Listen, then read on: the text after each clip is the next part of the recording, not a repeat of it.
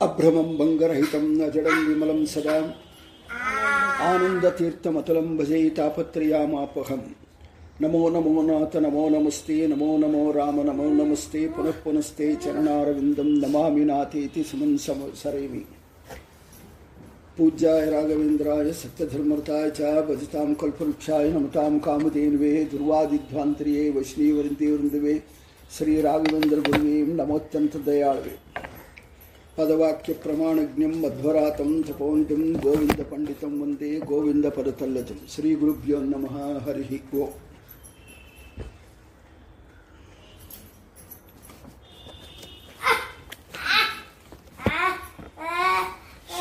ಶ್ರೀಮದ್ಭಾಗವತ ಪುರಾಣ ದಶಮಸ್ಕಂದ ಎಂಬತ್ನಾಲ್ಕನೇ ಅಧ್ಯಾಯದೊಳಗಡೆ ನಾವು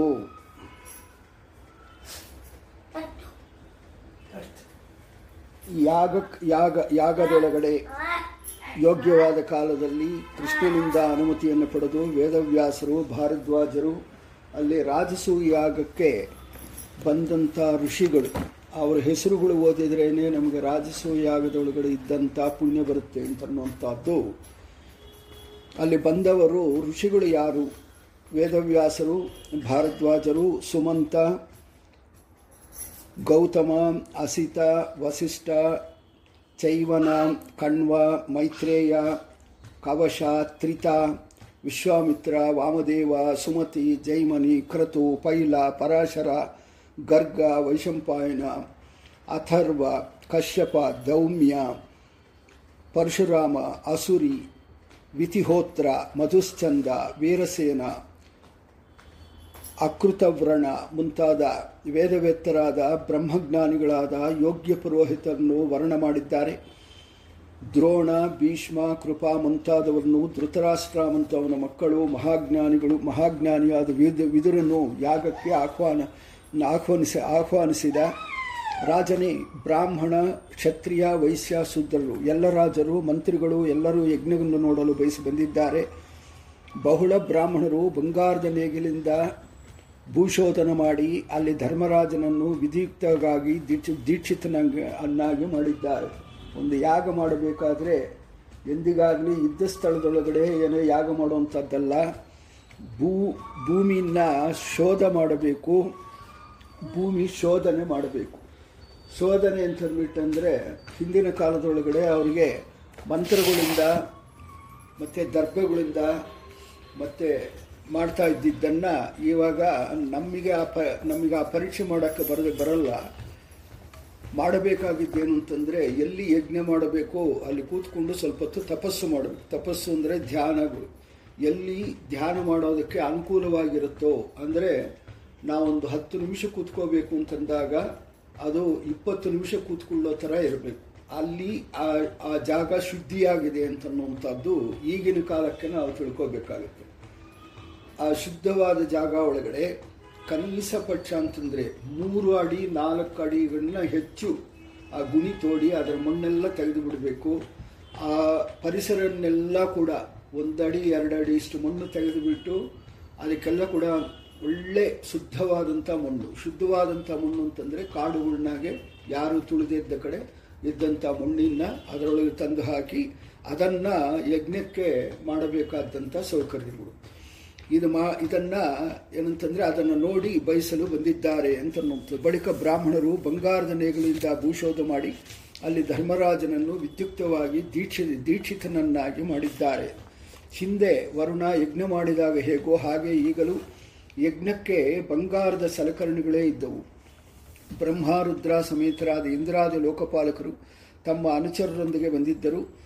ಸಿದ್ಧ ಗಂಧರ್ವ ವಿದ್ಯಾಧರ ಮಹೋದರ ಮುನಿಗಳು ಯಕ್ಷರಾಕ್ಷಸರು ಪಕ್ಷಿಗಳು ಕಿನ್ನರರು ಚಾರಣ ಚಾರಣರು ಆಹ್ವಾನಿತರಾಗಿದ್ದಾರೆ. ರಾಜರುಗಳು ರಾಜಪತ್ನಿಯರು ಎಲ್ಲರೂ ಧರ್ಮರಾಜನ ರಾಜಸೂಯಾಗಕ್ಕೆ ಬಂದಿದ್ದಾರೆ ಅಂತನ್ನುವಂಥದ್ದು ಹಿಂದೆ ನಾವು ಅದನ್ನು ಹೇಳಿದ್ದೆ. ಏನಂತಂದರೆ ಹಿಮಾಲಯ ಪರ್ವತದೊಳಗಡೆ ಇದ್ದ ಬಂಗಾರದ ರಾಶಿ. ಅದನ್ನೆಲ್ಲ ರಾಜಸೂಯಾಗಕ್ಕೆ ಬಳಸಿಕೊಂಡಿದ್ದ ಅಂತ ವೇದವ್ಯಾಸರು ಹೇಳ್ತಾರೆ, ನೀನು ಇಂತ ಇಲ್ಲಿ ಹೋಗಿ, ಇವರು ಐದು ಜನನೂ ಹೋಗ್ತಾರೆ, ಪಾಂಡವರು ಪಾಂಡವರು ಐದು ಜನನೂ ಹೋಗಿ, ಆ ನಿಧಿ ಇದ್ದ ಕಡೆ, ವೇದವ್ಯಾಸರು ಹೇಳಿದ ಕಡೆ, ಅಲ್ಲಿ ಹೋಗಿ, ಇವರು ಸಾಮ್ರಾಜ್ಯಗಳನ್ನ ಹೋಗಿ ಕಪ್ಪ ಕಾಣಿಕೆಗಳು ತರೋದು ಅಲ್ಲದೆ, ಈ ಅನಿ, ಈ ವಿಚಿತ್ರವಾದಂಥ ನಿಧಿ ಈವಾಗ ಕೂಡ ಅದು ರಾಜಸೂಯಾಗಕ್ಕಾಗಿ ಮಿಗಿಲಿರೋದು ಕೂಡ ಇನ್ನೂ ಇದೆ. ಅದು- ಹಿಂದೆ ಒಬ್ಬ ರಾಜ ಮಾಡಿದ್ದನ್ನು ನಾವು ಹಿಂದೆ ಅದನ್ನು ಭಾಗವತದೊಳಗಡೆ ನೋಡಿ ನೋಡಿದ್ವಿ ಅದನ್ನು. ಆ ರಾಜ ಮಾಡಿ ಉಳಿದಿದ್ದನ್ನು ಅಲ್ಲಿ ಬಚ್ಚಿ ಇಟ್ಟಿದ್ದ. ಆ ರಾಶಿ ಚೆಲ್ಬಿಟ್ಟಿದ್ದ. ಇವಾಗ ಇದನ್ನು ಯಾಕೆ ಅಂತಂದರೆ ನಮ್ಗೆ ಸರಿಯಾಗಿ ಹೇಳಬೇಕು ಅಂತಂದರೆ ಈ ಟೊಮೆಟೊಗಳು ಇದು ಬೆಲೆ ಇಲ್ಲದೆ ಸುರಿದು ಬಿಟ್ಟು ಹೋಗ್ತಾರೆ ಬೆಲೆ ಇಲ್ಲ ಅಂತ ರೋಡ್ ಪಕ್ಕಗಳನ್ನ ಇವಾಗ ನಮಗೆ ಕಾಣಿಸೋದು ಟೊಮೆಟೊಗಳು. ಅದು ಹಿಂದೆ ಅಷ್ಟೊಂದು ಆ ಬಂಗಾರದ್ದು ಆಗಿ ಮಿಕ್ಕಿದ್ದು ಅಲ್ಲಿ ಚೆಲ್ಬಿಟ್ಟು ಬಂದಿದ್ದು. ಅದು ಯಾಕೆ ಅಂತಂದರೆ ಮುಂದೆ ಇಂಥದ್ದಕ್ಕೋಸ್ಕರ ಉಪಯೋಗ ಆಗಲಿ ಅಂತ ನೋಡ್ತಾರೆ ಇವರು ಉಪಯೋಗ ಇಲ್ಲದೆ ಇದ್ದ ಕೆಲಸಗಳು ಇವರು ಮಾಡ್ತಾ ಇದ್ದಾರೆ.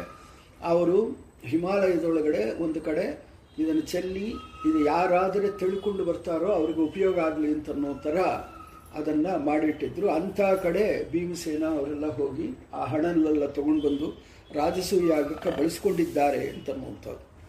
ಮಹಾರಾಜನೇ, ಕೃಷ್ಣ ಭಕ್ತನಾದ ಧರ್ಮರಾಜನಿಗಿಂತ ವೈಭವಯುಕ್ತವೇ ಎಂದು ಎಲ್ಲರೂ ತಿಳಿದರೂ ಆಶ್ಚರ್ಯ ಪಡಬೇಕಾಗಿಲ್ಲ ಮಾಡಿದ್ದು ಧರ್ಮರಾಜು ಮುಂದೆ ನಿಂತುಕೊಂಡು, ಯಾಕಂದರೆ ರಾಜನಾಗಿದ್ದಾನೆ ರಾಜಸೂಯಾಗನ್ನು ಧರ್ಮರಾಜು ಮಾಡಿದ್ದು. ಆದರೆ ಅದರ ಫಲಭೋಕ್ತ ಯಾರು? ಹಾಗಂತಂದರೆ ನಾವು ನೋಡಿದ್ದೇವೆ ಭೀಮಸೇನ ದೇವರು. ಮುಂದಿನ ಬ್ರಹ್ಮ ಪದವಿಗೆ ಒಂದು ರಾಜಸೂಯಾಗನ್ನು ಮಾಡಬೇಕು ಅಂತನ್ನುವಂಥದ್ದು ಸಂಕಲ್ಪದಿಂದ ಭಗವಂತ ಅದನ್ನು ಜರಾಸಂದನಾದಗಳನ್ನೆಲ್ಲ ಕೂಡ ಕೊಲ್ಲಿಸಿ, ಅವ್ರ ಕೈಲೇ ಕೊಲ್ಲಿಸಿ. ಯಾಕಂದರೆ ಹದಿನೆಂಟು ಸಲ ಯುದ್ಧಕ್ಕೆ ಬಂದಿದ್ದರೆ ಕೂಡ ಅವನು ಭಗವಂತ ಸೋತ ಥರ ಸೋತೋನ ಥರ ಮಾಡಿ ಆ ಆ ಫಲನ್ನ ಯಾರಿಗೆ ಕೊಡಬೇಕು ಅಂತಂದ್ಬಿಟ್ಟಂದರೆ ಭೀಮಸೇನಿಗೆ ದೇವನಿಗೆ ಕೊಡಬೇಕು ಅಂತನ್ನುವಂಥ ಇದರಿಂದ ಆ ರಾಜಸೂಯಾಗನ್ನು ಮಾಡಿಸಿದ್ದಾರೆ. ಅದೇ ಪ್ರಕಾರ ದೇವತೆಗಳು ವರುಣನಿಂದ ರಾಜಸೂಯಾಗ ಮಾಡಿಸಿದಂತೆ ದೇವ ವರ್ಚಸ್ಸುಗಳಾದ ಬ್ರಾಹ್ಮಣರು ಧರ್ಮರಾಜನಿಂದ ರಾಜಸೂಯಾಗ ಮಾಡಿ ಮಾಡಿಸಿದರು ಅಂದರೆ ದೇವತೆಗಳು ವರುಣನಿಂದ ರಾಜಸೂಯಾಗ. ಯಾಕಂತಂದರೆ ವರುಣನ ಮಗಳೇ ಲಕ್ಷ್ಮಿ ಅಂತನ್ನುವಂಥದ್ದು ಲಕ್ಷ್ಮಿಗೆ ಮತ್ತು ಲಕ್ಷ್ಮಿ ಗಂಡ ನಾರಾಯಣ ಅಂತನ್ನುವಂಥದ್ದು ಹಾಗೆ ಅಂದರೆ ಇಲ್ಲೇನು ಅಂತಂದರೆ ವರುಣನಿಗೆ ಹೆಣ್ಣು ಕೊಟ್ಟು ಇದು ನಾರಾಯಣನಿಗೆ ಹೆಣ್ಣು ಕೊಟ್ಟ ನಮ್ಮ ಒಂದು ಯಾರು ಮಾವು ಇದ್ದನು ವರುಣ. ಆ ವರುಣನ ಕೈಲಿ ರಾಜಸೂಯಾಗ ದೇವತೆಗಳು ಮಾಡಿಸಿದ್ದಾರೆ.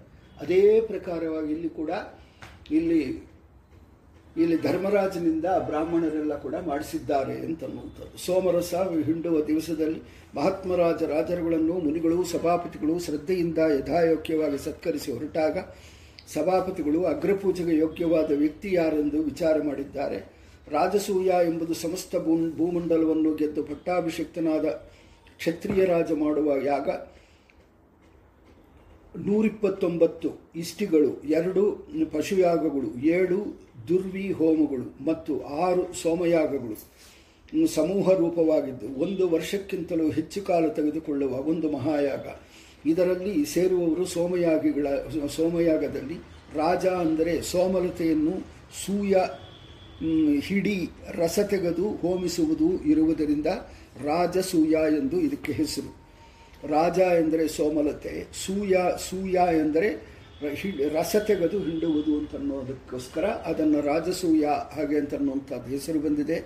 ಇದರಲ್ಲಿ ಕೊನೆಯಲ್ಲಿ ಅಭಿಷೇಚನೀಯ ಅಂತ ಎಂಬುದು ಒಂದು ಸೋಮಯಾಗವಿದೆ ಅದರಲ್ಲಿ ಅನೇಕ ಸಮುದ್ರ ನದಿಗಳು ಪುಣ್ಯ ಜಲಗಳಿಂದ ರಾಜನಿಗೆ ಅಭಿಷೇಕವಿದೆ. ಆ ಈ ಯಾಗದಲ್ಲಿ ಐದನೇ ದಿನದಲ್ಲಿ ಸೋಮಲತೆಯನ್ನು ಹಿಂಡಿ ರಸ ತೆಗೆದು ಮೂರು ಹೊತ್ತು ಹೋಮ ಮಾಡುವುದಿದೆ. ಅದು ಗಣ್ಯ ವ್ಯಕ್ತಿಗಳಿಗೆ ಅರ್ಘ್ಯದ ಗೌರವ ನೀಡುವ ಕಾರ್ಯಕ್ರಮವಿದೆ.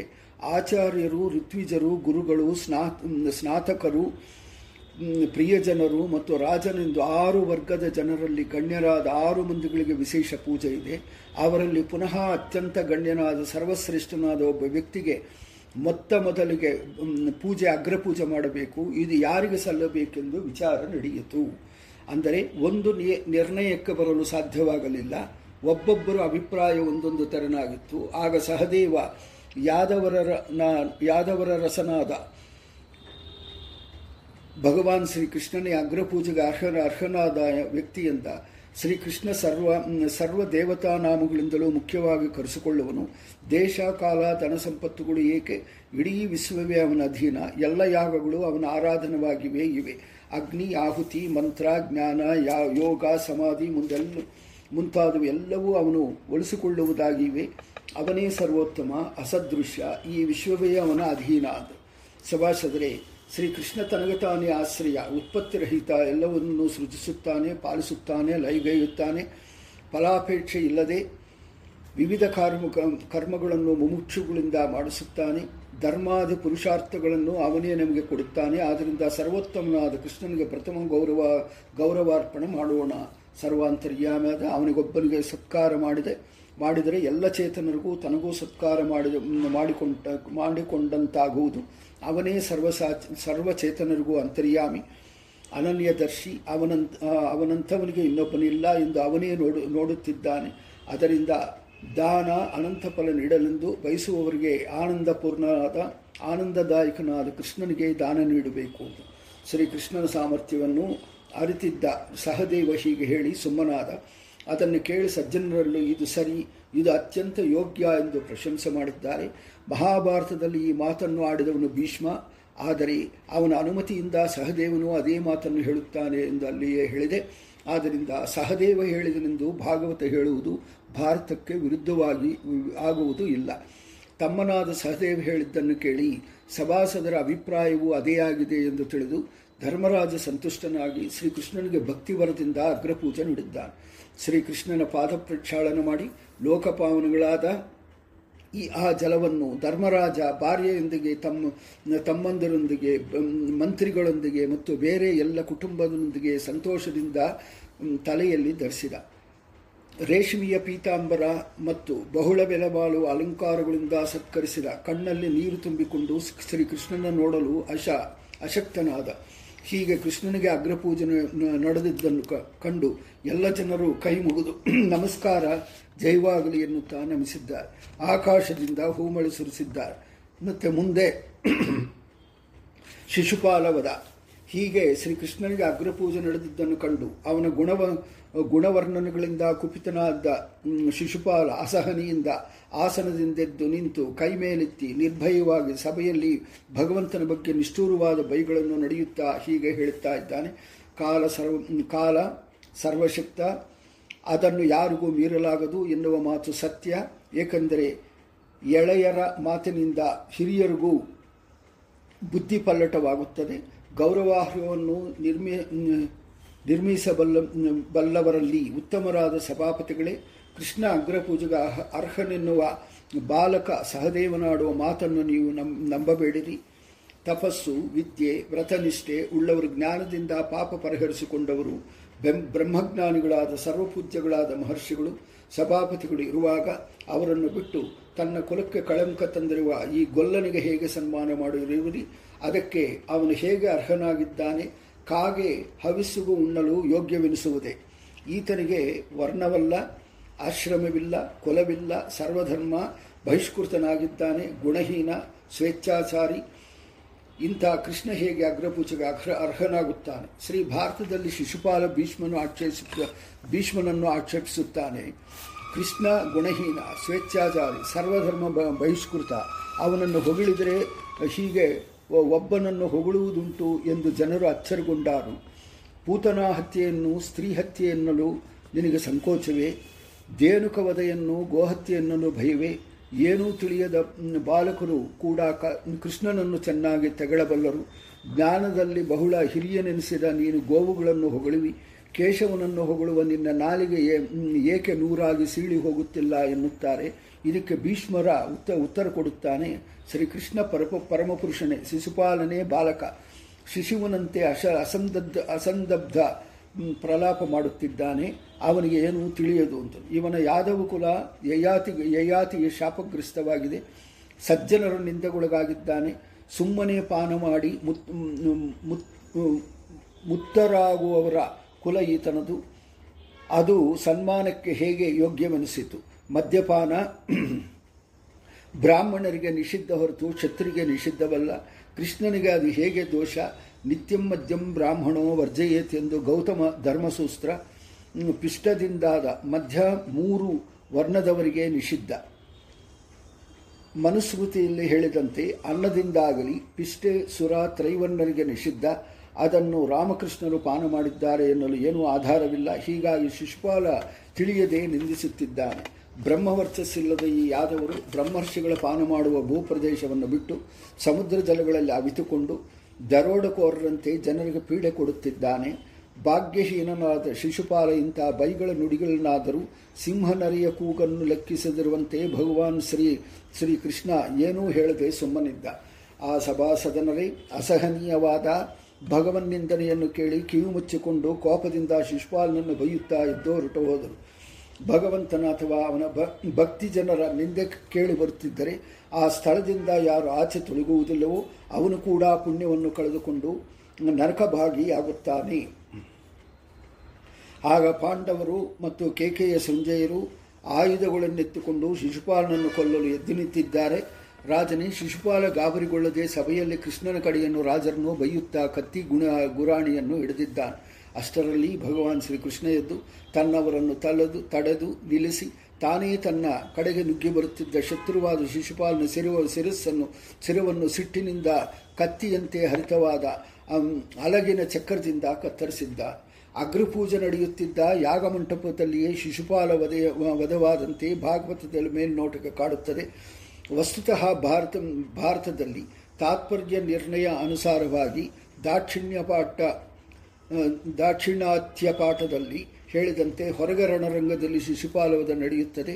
ಭೀಷ್ಮ ರಣರಂಗದಲ್ಲಿ ವಿರೋಧಿ ರಾಜರಿಗೆ ಪಂಥಾಹ್ವಾನ ನೀಡಿ ಅವರ ಮುಂದೆ ಕೃಷ್ಣನಿಗೆ ಹಸ್ತಲಾಗುವಿಟ್ಟು ರಥಾರೋಹಣ ಮಾಡಿಸುತ್ತಾನೆ. ಕೃಷ್ಣ ರಾಜ ಶತ್ರುರಾಜರನ್ನು ಹಿಮ್ಮೆಟ್ಟಿಸಿ ಶಿಶುಪಾಲನೊಂದಿಗೆ ಯುದ್ಧಕ್ಕೆ ನಿಲ್ಲುತ್ತಾನೆ. ರಾಜರುಗಳ ಮುಂದೆ ಶಿಶುಪಾಲನ ಅಕೃತ್ಯಗಳನ್ನು ಹೇಳುತ್ತಾನೆ.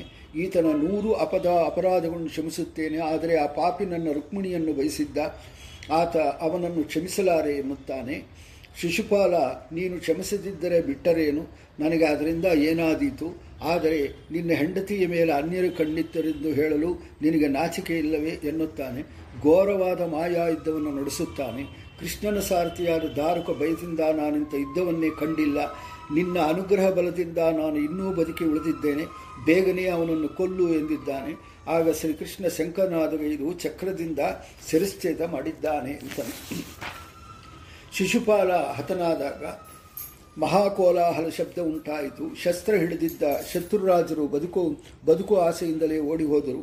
ಶಿಶುಪಾಲನ ಶರೀರದಿಂದ ಜಯವೆಂಬ ವೈಕುಂಠದ್ವಾರ ಪಾಲಕ ತೇಜಸ್ಸು ಎದ್ದು ಎಲ್ಲ ಜನರು ನೋಡುತ್ತಿದ್ದಂತೆ ಶ್ರೀಕೃಷ್ಣನನ್ನು ಪ್ರವೇಶಿಸಿತು. ಆಕಾಶದಿಂದ ಜಾರಿ ಬೀಳುವ ಬಾಲ ಚುಕ್ಕಿ ನೆಲದಲ್ಲಿ ಸೇರುವಂತೆ. ಹಿರಣ್ಯಕಶಪು ರಾವಣ ಶಿಶುಪಾಲ ಎಂದು ಮೂರು ಜನ್ಮಗಳಲ್ಲಿ ಬೆಳೆದು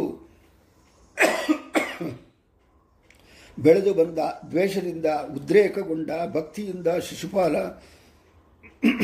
ಕೃಷ್ಣನನ್ನೇ ಧ್ಯಾನ ಮಾಡಿ ತನ್ಮಯನಾದ ಭಾವ ಅಭಾವಗಳಿಗೆ ಭಾವಕಾರಣ ತಾನೆ. ಶಿಶುಪಾಲ ದ್ವೇಷದಿಂದ ಉದ್ರೇಕಗೊಂಡ ಭಕ್ತಿಯಿಂದ ಧ್ಯಾನ ಮಾಡಿದನೆಂದರೆ ಶಿಶುಪಾಲ ಶರೀರದಲ್ಲಿ ಇದ್ದ ಜಯನೆಂಬ ವೈಕುಂಠದ್ವಾರಕನಾದ ಕರ್ಮದೇವ ಕರ್ಮಜ ದೇವ ದೇವ ಅದೇ ಶರೀರದಲ್ಲಿ ತನ್ನ ಜೊತೆಲಿಗೆ ಜೊತೆಗಲಿ ಇದ್ದ ಕೃಷ್ಣ ಹಿರಣ್ಯಕಶ್ಯಪು ಎಂಬ ದೈತ್ಯನೊಂದಿಗೆ ಸೇರಿ ದ್ವೇಷನು, ದೈತ್ಯನು ದ್ವೇಷ ಮಾಡುವ ಕಾಲದಲ್ಲಿ ತಾನು ಪಶ್ಚಾತ್ತಾಪ ಪಡುತ್ತಾ ಇನ್ನೂ ಹೆಚ್ಚಿನ ಭಕ್ತಿಯಿಂದ ಧ್ಯಾನ ಮಾಡಿದ ಎಂದರ್ಥ. ಆದ್ದರಿಂದ ದೈತ್ಯ ದ್ವೇಷದಲ್ಲಿ ತನ್ಮಯನಾದ, ದೇವಭಕ್ತಿಯಲ್ಲಿ ತನ್ಮಯನಾದ ಭಾವೋಹಿ, ಅಭಾವೋಹಿ ಎಂದು ಎರಡು ರೀತಿಯಿಂದ ಪದವಿಭಾಗ ಮಾಡಬೇಕು.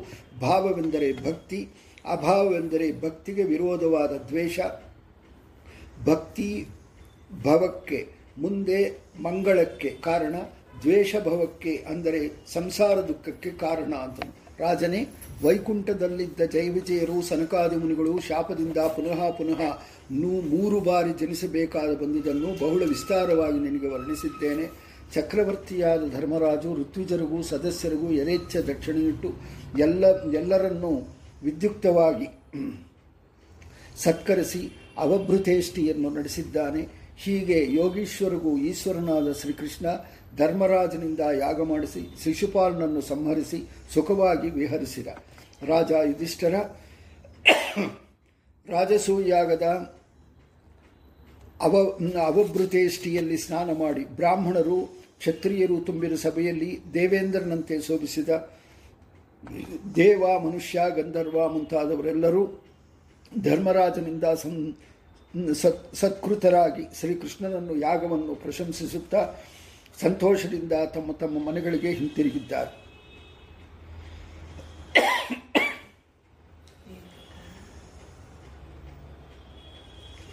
ಶ್ರೀಕೃಷ್ಣನ ಶಿಶುಪಾಲವದ ಮುಂತಾದ ಲೀಲೆಯನ್ನು ಬಂಧಿತರಾಗಿದ್ದ ರಾಜರು, ರಾಜರ ಬಿಡುಗಡೆಯನ್ನು ಕೀರ್ತನೆ ಮಾಡುವವನ ಸಕಲ ಪಾಪಗಳಿಂದ ಮುಕ್ತನಾಗುತ್ತಾನೆ.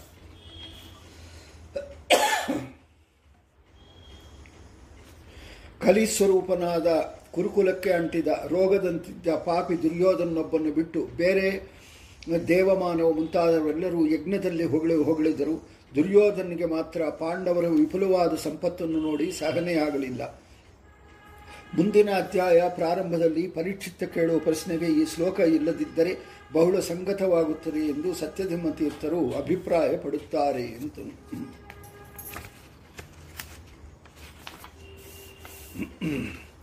ರಾಜಸೂಯಾಗದ ಅವಭೃತ. ರಾಜ ಪರೀಕ್ಷಿತ ನುಡಿತಾ ಇದ್ದ ಮುನಿಯೇ ಯುಧಿಷ್ಠರನ ರಾಜಸೂಯಾಗದ ವೈಭವವನ್ನು ಕಂಡು ದುರ್ಯೋಧನೊಬ್ಬನು ಹೊರತಾಗಿ ಅಲ್ಲಿಗೆ ಬಂದಿದ್ದ ದೇವತೆಗಳು, ಋಷಿಗಳು, ರಾಜರು ಎಲ್ಲರೂ ಸಂತೋಷಪಟ್ಟಿದ್ದಾರೆ ಎಂದು ನಾನು ಕೇಳಿದೆ. ಪೂಜ್ಯರೇ, ಅದಕ್ಕೆ ಕಾರಣ ಹೇಳಿರಿ ಅಂತನ್ನುವಂಥ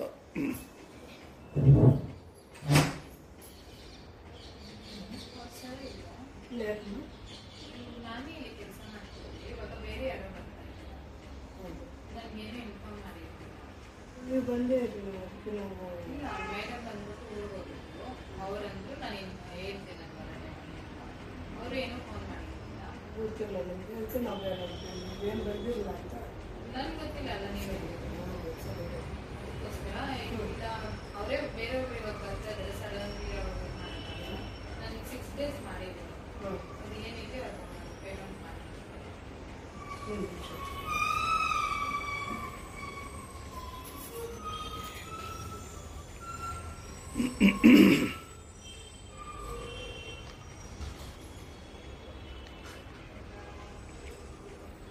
ಪರೀಕ್ಷಿತರಾಜು ಹೇಳ್ತಾ ಇದ್ದಾರೆ. ಮುಂದೆ ಯುಧಿಷ್ಠರ್ನ ರಾಜಸೂಯಾಗದ ವೈಭವವನ್ನು ಕಂಡು ದುರ್ಯೋಧೊಬ್ಬನು ಹೊರತಾಗ ಅಲ್ಲಿ ಬಂದಿದ್ದ ದೇವತೆಗಳು, ಋಷಿಗಳು, ರಾಜರು ಎಲ್ಲರೂ ಸಂತೋಷಪಟ್ಟಿದ್ದಾರೆ ಎಂದು ನಾನು ಕೇಳಿದೆ. ಪೂಜ್ಯರೇ, ಅದಕ್ಕೆ ಕಾರಣವನ್ನು ಹೇಳಿರಿ ಅಂತ ಶ್ರೀ ಶುಕಾಚಾರ್ಯರು ಹೇಳ್ತಾ ಇದ್ದಾರೆ ನಿನ್ನ ಅಜ್ಜನಾದ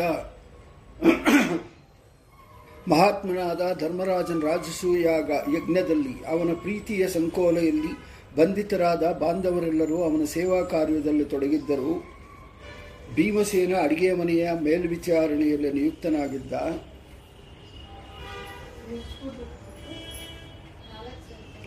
ಭೀಮಸೇನ ಅಡಿಗೆ ಮನೆಯ ಮೇಲ್ವಿಚಾರಣೆಯಲ್ಲಿ ನಿಯುಕ್ತರಾಗಿದ್ದ ದುರ್ಯೋಧನ ಧನಾಧ್ಯಕ್ಷ ಸಹದೇವ ಅತಿಥಿ ಸತ್ಕಾರದಲ್ಲಿ ಸಕು, ಸಕಲ ನಕುಲ ಹಣ ಕೂಡಿಸುವುದರಲ್ಲಿ ಇದ್ದ.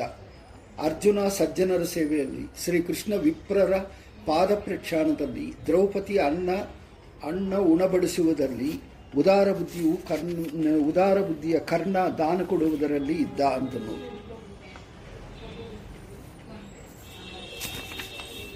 ರಾಜನೇ ಯುಧಾನ ವಿಕರ್ಣ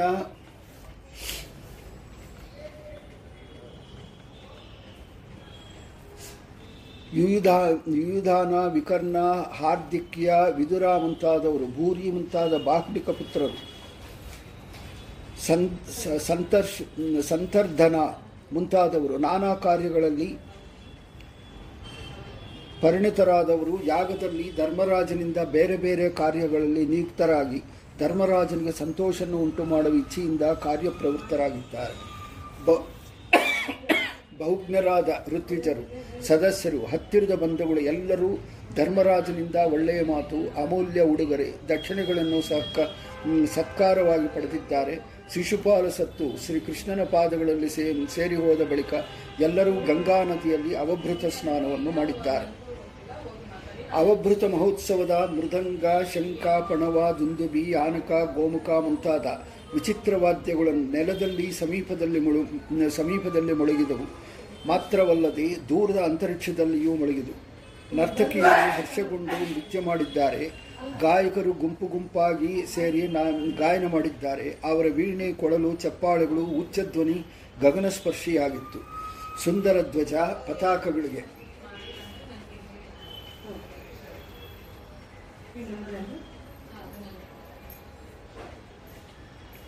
ಸುಂದರ ಧ್ವಜ ಪತಾಕಗಳಿಂದ ಕೂಡಿದ ಮದ್ದಾನೆ, ರಥ ಮುಂತಾದವುಗಳಿಂದ ಚೆನ್ನಾಗಿ ಅಲಂಕೃತವಾದ ಭಟರೊಂದಿಗೆ ಚಿನ್ನ, ಚಿನ್ನದ ಹಾರ ಧರಿಸಿದ್ದ ರಾಜರು ಅವಭೃತ ಸ್ನಾನಕ್ಕೆ ಹೊರಟಿದ್ದಾರೆ. ಯಾದವರು, ಸಂಜಯರು, ಕಾಂಬೋಜರು, ಕೌರವರು, ಕೋಸಲರು, ಕೈಕೇಯರು, ಯಜಮಾನರಾದ ಧರ್ಮರಾಜನ ಮುಂದೆ ಮಾಡಿಕೊಂಡು ಸೈನ್ಯಗಳಿಂದ ಭೂಮಿಯನ್ನು ನಡಗಿಸುತ್ತಾ ನಡಗಿಸುತ್ತಾ ಹೊರಟಿದ್ದಾರೆ. ಸದಸ್ಯರು, ಋತ್ವಿಜರು ಬ್ರಾಹ್ಮಣೋತ್ತವರು ವೇದಘೋಷಗಳೊಂದಿಗೆ ಜೊತೆಯಲ್ಲಿ ಹೊರಟಿದ್ದಾರೆ. ದೇವ ಋಷಿ ಪಿತೃಗಂಧವರು ಹೂಮಳಿಗೆರೆಯುತ್ತಾ ಸ್ತುತಿಸಿದ್ದಾರೆ. ಗಂಧಮಾಲ್ಯ ಆಭರಣಗಳ ವಸ್ತ್ರಗಳಿಂದ ಚೆಲ್ಲಂಗ್ ಚೆನ್ನಾಗಿ ಅಲಂಕರಿಸಿಕೊಂಡಿದ್ದ ನರನಾರಿಯರು ಓಕುಳಿಯ ನೀರು ಮುಂತಾದವುಗಳನ್ನು ಪರಸ್ಪರವಾಗಿ ಹಚ್ಚುತ್ತಾ ಎರಚಾಡುತ್ತಾ ವಿಹರಿಸಿದ್ದಾರೆ. ಎಣ್ಣೆ, ಹಾಲು, ಪನ್ನೀರು, ಅರಿಶಿನ ಬೇರಿನ ಅರಿಶಿನ ಬೇ, ಬೆರೆಸಿದ ಕುಂಕುಮ, ಕೇಸರಿ ನೀರನ್ನು ಪುರುಷರು, ವಾರಾಂಗನೇಯರಿಗೂ, ವಾರಾಂಗನೆಯರು ಪುರುಷರಿಗೂ ಎರಚಿ ವಿಹರಿಸಿದ್ದಾರೆ. ಈ ಅವಭೃತೋತ್ಸವವನ್ನು ನೋಡುವುದಕ್ಕಾಗಿ ಆಕಾಶದಲ್ಲಿ ಉತ್ತಮ ವಿಮಾನಗಳಿಂದ ದೇವಿಯರು ಬಂದು ನೆರೆದಿದ್ದಾರೆ. ಹಾಗೆ ಸೈನಿಕರಿಂದ ರಕ್ಷಿತವಾದ ರಾಜಪತ್ನಿಯರಲ್ಲಿಯೂ ಹೊರಟಿ ರಾಜಪತ್ನಿಯರೂ ಹೊರಟಿದ್ದಾರೆ. ಅವರ ಮೇಲೆ ಸೋದರಮಾವನ ಮಕ್ಕಳು, ಸಖಿಯರು, ಓಕಳಿ ಎರಚುತ್ತಿದ್ದಂತೆ ಅವರ ಮುಖವು ಲಜ್ಜೆಯಿಂದ ಕೂಡಿದ ನಗುವಿನಿಂದ ಅರಳಿ ಸೋಗಿಸಿದ್ದವು ಅವರು ಮೈದುನರ ಮತ್ತು ಗೆಳೆಯರ, ಗೆಳತಿಯರ ಮೇಲೆ ಜೀರ್ಕೋ ಜೀರ್ಕೋಳಗಳಿಂದ ಓಕುಳ ಎರಚಿದ್ದಾರೆ. ಒದ್ದೆ, ಬಟ್ಟೆ, ಮೈಗೆ ಅಂಟಿಕೊಂಡಿದ್ದರಿಂದ ಅವರ ಅಂಗಾಂಗಗಳು, ಸ್ತನ, ತೊಡೆ, ನಡುವುಗಳು ವ್ಯಕ್ತ, ವ್ಯಕ್ತವಾದವು. ಆಟದ ಸಂಭ್ರಮದಲ್ಲಿ ತುರುಬು ಚೆಚ್ಚು ಚೆಚ್ಚಿಕೊಂಡು ಮಾಲೆಗಳನ್ನು ಉದುರು, ಉದುರಿದವು. ಕೆಲವೇ ಆಭರಣಗಳಿಂದ ಯುಕ್ತರಾಗಿ ಅವರು ಕಾಮ್- ಕಾಮಿಗಳಿಗೆ ಚಿತ್ತಚಾಂಚಲ್ಯನ್ನು ಉಂಟು ಮಾಡಿದ್ದಾರೆ ಚಿನ್ನದ ಹಾರಗಳೊಂದೊಪ್ಪುವ ಒಳ್ಳೆಯ ಕುದುರೆಗಳನ್ನು ಕುದುರೆಗಳನ್ನು ಕಟ್ಟಿದ ರಥವನ್ನು ಪತ್ನಿಯರೊಂದಿಗೆ ಏರಿ ಕುಳಿತ ಧರ್ಮರಾಜು ಅಂಗಕ್ರಿಯೆಗಳಿಂದ ಯುಕ್ತವಾದ ಪ್ರಧಾನ ಯಾಗದಂತೆ ಶೋಭಿಸಿದರು ಋತ್ವಿಜರು ಧರ್ಮರಾಜನಿಂದ ಪತ್ನಿ ಸಂಯೋಜ ಹೋಮ ಮತ್ತು ಅವ ಅವಭೃತೇಷ್ಟಿಗಳನ್ನು ಮಾಡಿಸಿದ್ದಾರೆ. ಆಚಮನ ಮಾಡಿದ ಬಳಿಕ ದ್ರೌಪದಿಯೊಂದಿಗೆ ಗಂಗಾ ನದಿಯಲ್ಲಿ ಸ್ನಾನ ಮಾಡಿದ್ದಾರೆ. ಮನುಷ್ಯರು ಮೊಗಳಿಸಿದ ದುಂದುಬಿಗಳೊಂದಿಗೆ ದೇವದುಂದುಬಿಗಳು ಮೊಗಳಿದವು. ಮೊಳಗಿದವು ದೇವತೆಗಳು ಋಷಿ ಪಿತೃಗಳು ಮಾನವರು, ಹೋಮ್, ಹೋಮಗಳನ್ನು ಸುರಿಸಿದ್ದಾರೆ. ಹೂಮಳೆಯನ್ನು ಸುರಿಸಿದ್ದಾರೆ. ಹಾಗಲ್ಲಿ ಎಲ್ಲ ವರ್ಣಾಶ್ರಮಗಳರು ಜನರು ಸ್ನಾನ ಮಾಡಿದ್ದಾರೆ. ಬಳಿಕ ಧರ್ಮರಾಜ ನೂತನ, ನೂತನವಾದ ಜೋಡಿ ರೇಷ್ಮೆಯ ವಸ್ತ್ರಗಳನ್ನು ಧರಿಸಿ ಅಲಂಕಾರ ಮಾಡಿಕೊಂಡ. ಋತ್ವಿಜರು, ಸದಸ್ಯರು ಬ್ರಾಹ್ಮಣಾದಿಗಳು, ಬಂಧುಗಳು ಜಾತಿಗಳು, ರಾಜರು, ಸ್ನೇಹಿತರು, ಮಿತ್ರಗಳೊಂದಿಗೆ ಬೇರೆ ಎಲ್ಲರನ್ನೂ ನಾರಾಯಣ ಪರ ನಾರಾಯಣ ಪರ, ಪರಾಯಣನಾದ ಧರ್ಮರಾಜ ಮತ್ತೆ ಮತ್ತೆ ಆಭರಣ ವಸ್ತ್ರಗಳಿಂದ ಅಲಂಕರಿಸಿ ಪೂಜಿಸಿದ ರತ್ನದ ಕರ್ಣಕುಂಡಲ ಮೇಳೆಪೇಟೆ ಅಂಗಿ, ರೇಷ್ಮೆ ಬಟ್ಟೆ, ಅಮೂಲ್ಯ ಹಾರಗಳು ಧರಿಸಿ ಎಲ್ಲ ಜನರು ದೇವತೆಗಳಂತೆ ಶೋಭಿಸುತ್ತಿದ್ದರು. ನಾರಿಯರು ಓಲೆಗಳಿಂದ, ಗುಂಗುರು ಕೂದಲುಗಳಿಂದ ಕೂಡಿದ ಮುಖಕಾಂತಿಯನ್ನು ಚನ್ನದ ವಡ್ಯಾಣದಿಂದ ಶೋಭಿಸಿದರು. ಬಳಿಕ ರಾಜನೇ ರಾಜಸೂಯಾಕ್ಕೆ ಬಂದಿದ್ದ? ಒಳ್ಳೆಯ ಅಧ್ಯಯನ ಮಾಡಿದ ಋತ್ವಿಜರು ವೇದಪಾಠಿಗಳಾದ ಸದಸ್ಯರು, ಬ್ರಾಹ್ಮಣ, ಕ್ಷತ್ರಿಯ, ವೈಶ್ಯ, ಶೂದ್ರ, ರಾಜರು, ದೇವ, ಋಷಿ, ಪಿತೃಗಳು, ಬೇರೆ ಜನರು, ಅನುಚರ ಸಮೇತರಾದ ಲೋಕಪಾಲಕರು ಎಲ್ಲರೂ ರಾಜಧ ಧರ್ಮರಾಜನಿಂದ ಸತ್ಕಾರ ಪಡೆದು ಅವನಲ್ಲಿ ಹೋಗಿ ಬರುವೆ ಹೋಗಿ ಬರುವೆ ಎಂದು ಹೇಳಿ ತಮ್ಮ ಮನೆಗಳಿಗೆ ತೆರಳಿದ್ದಾರೆ.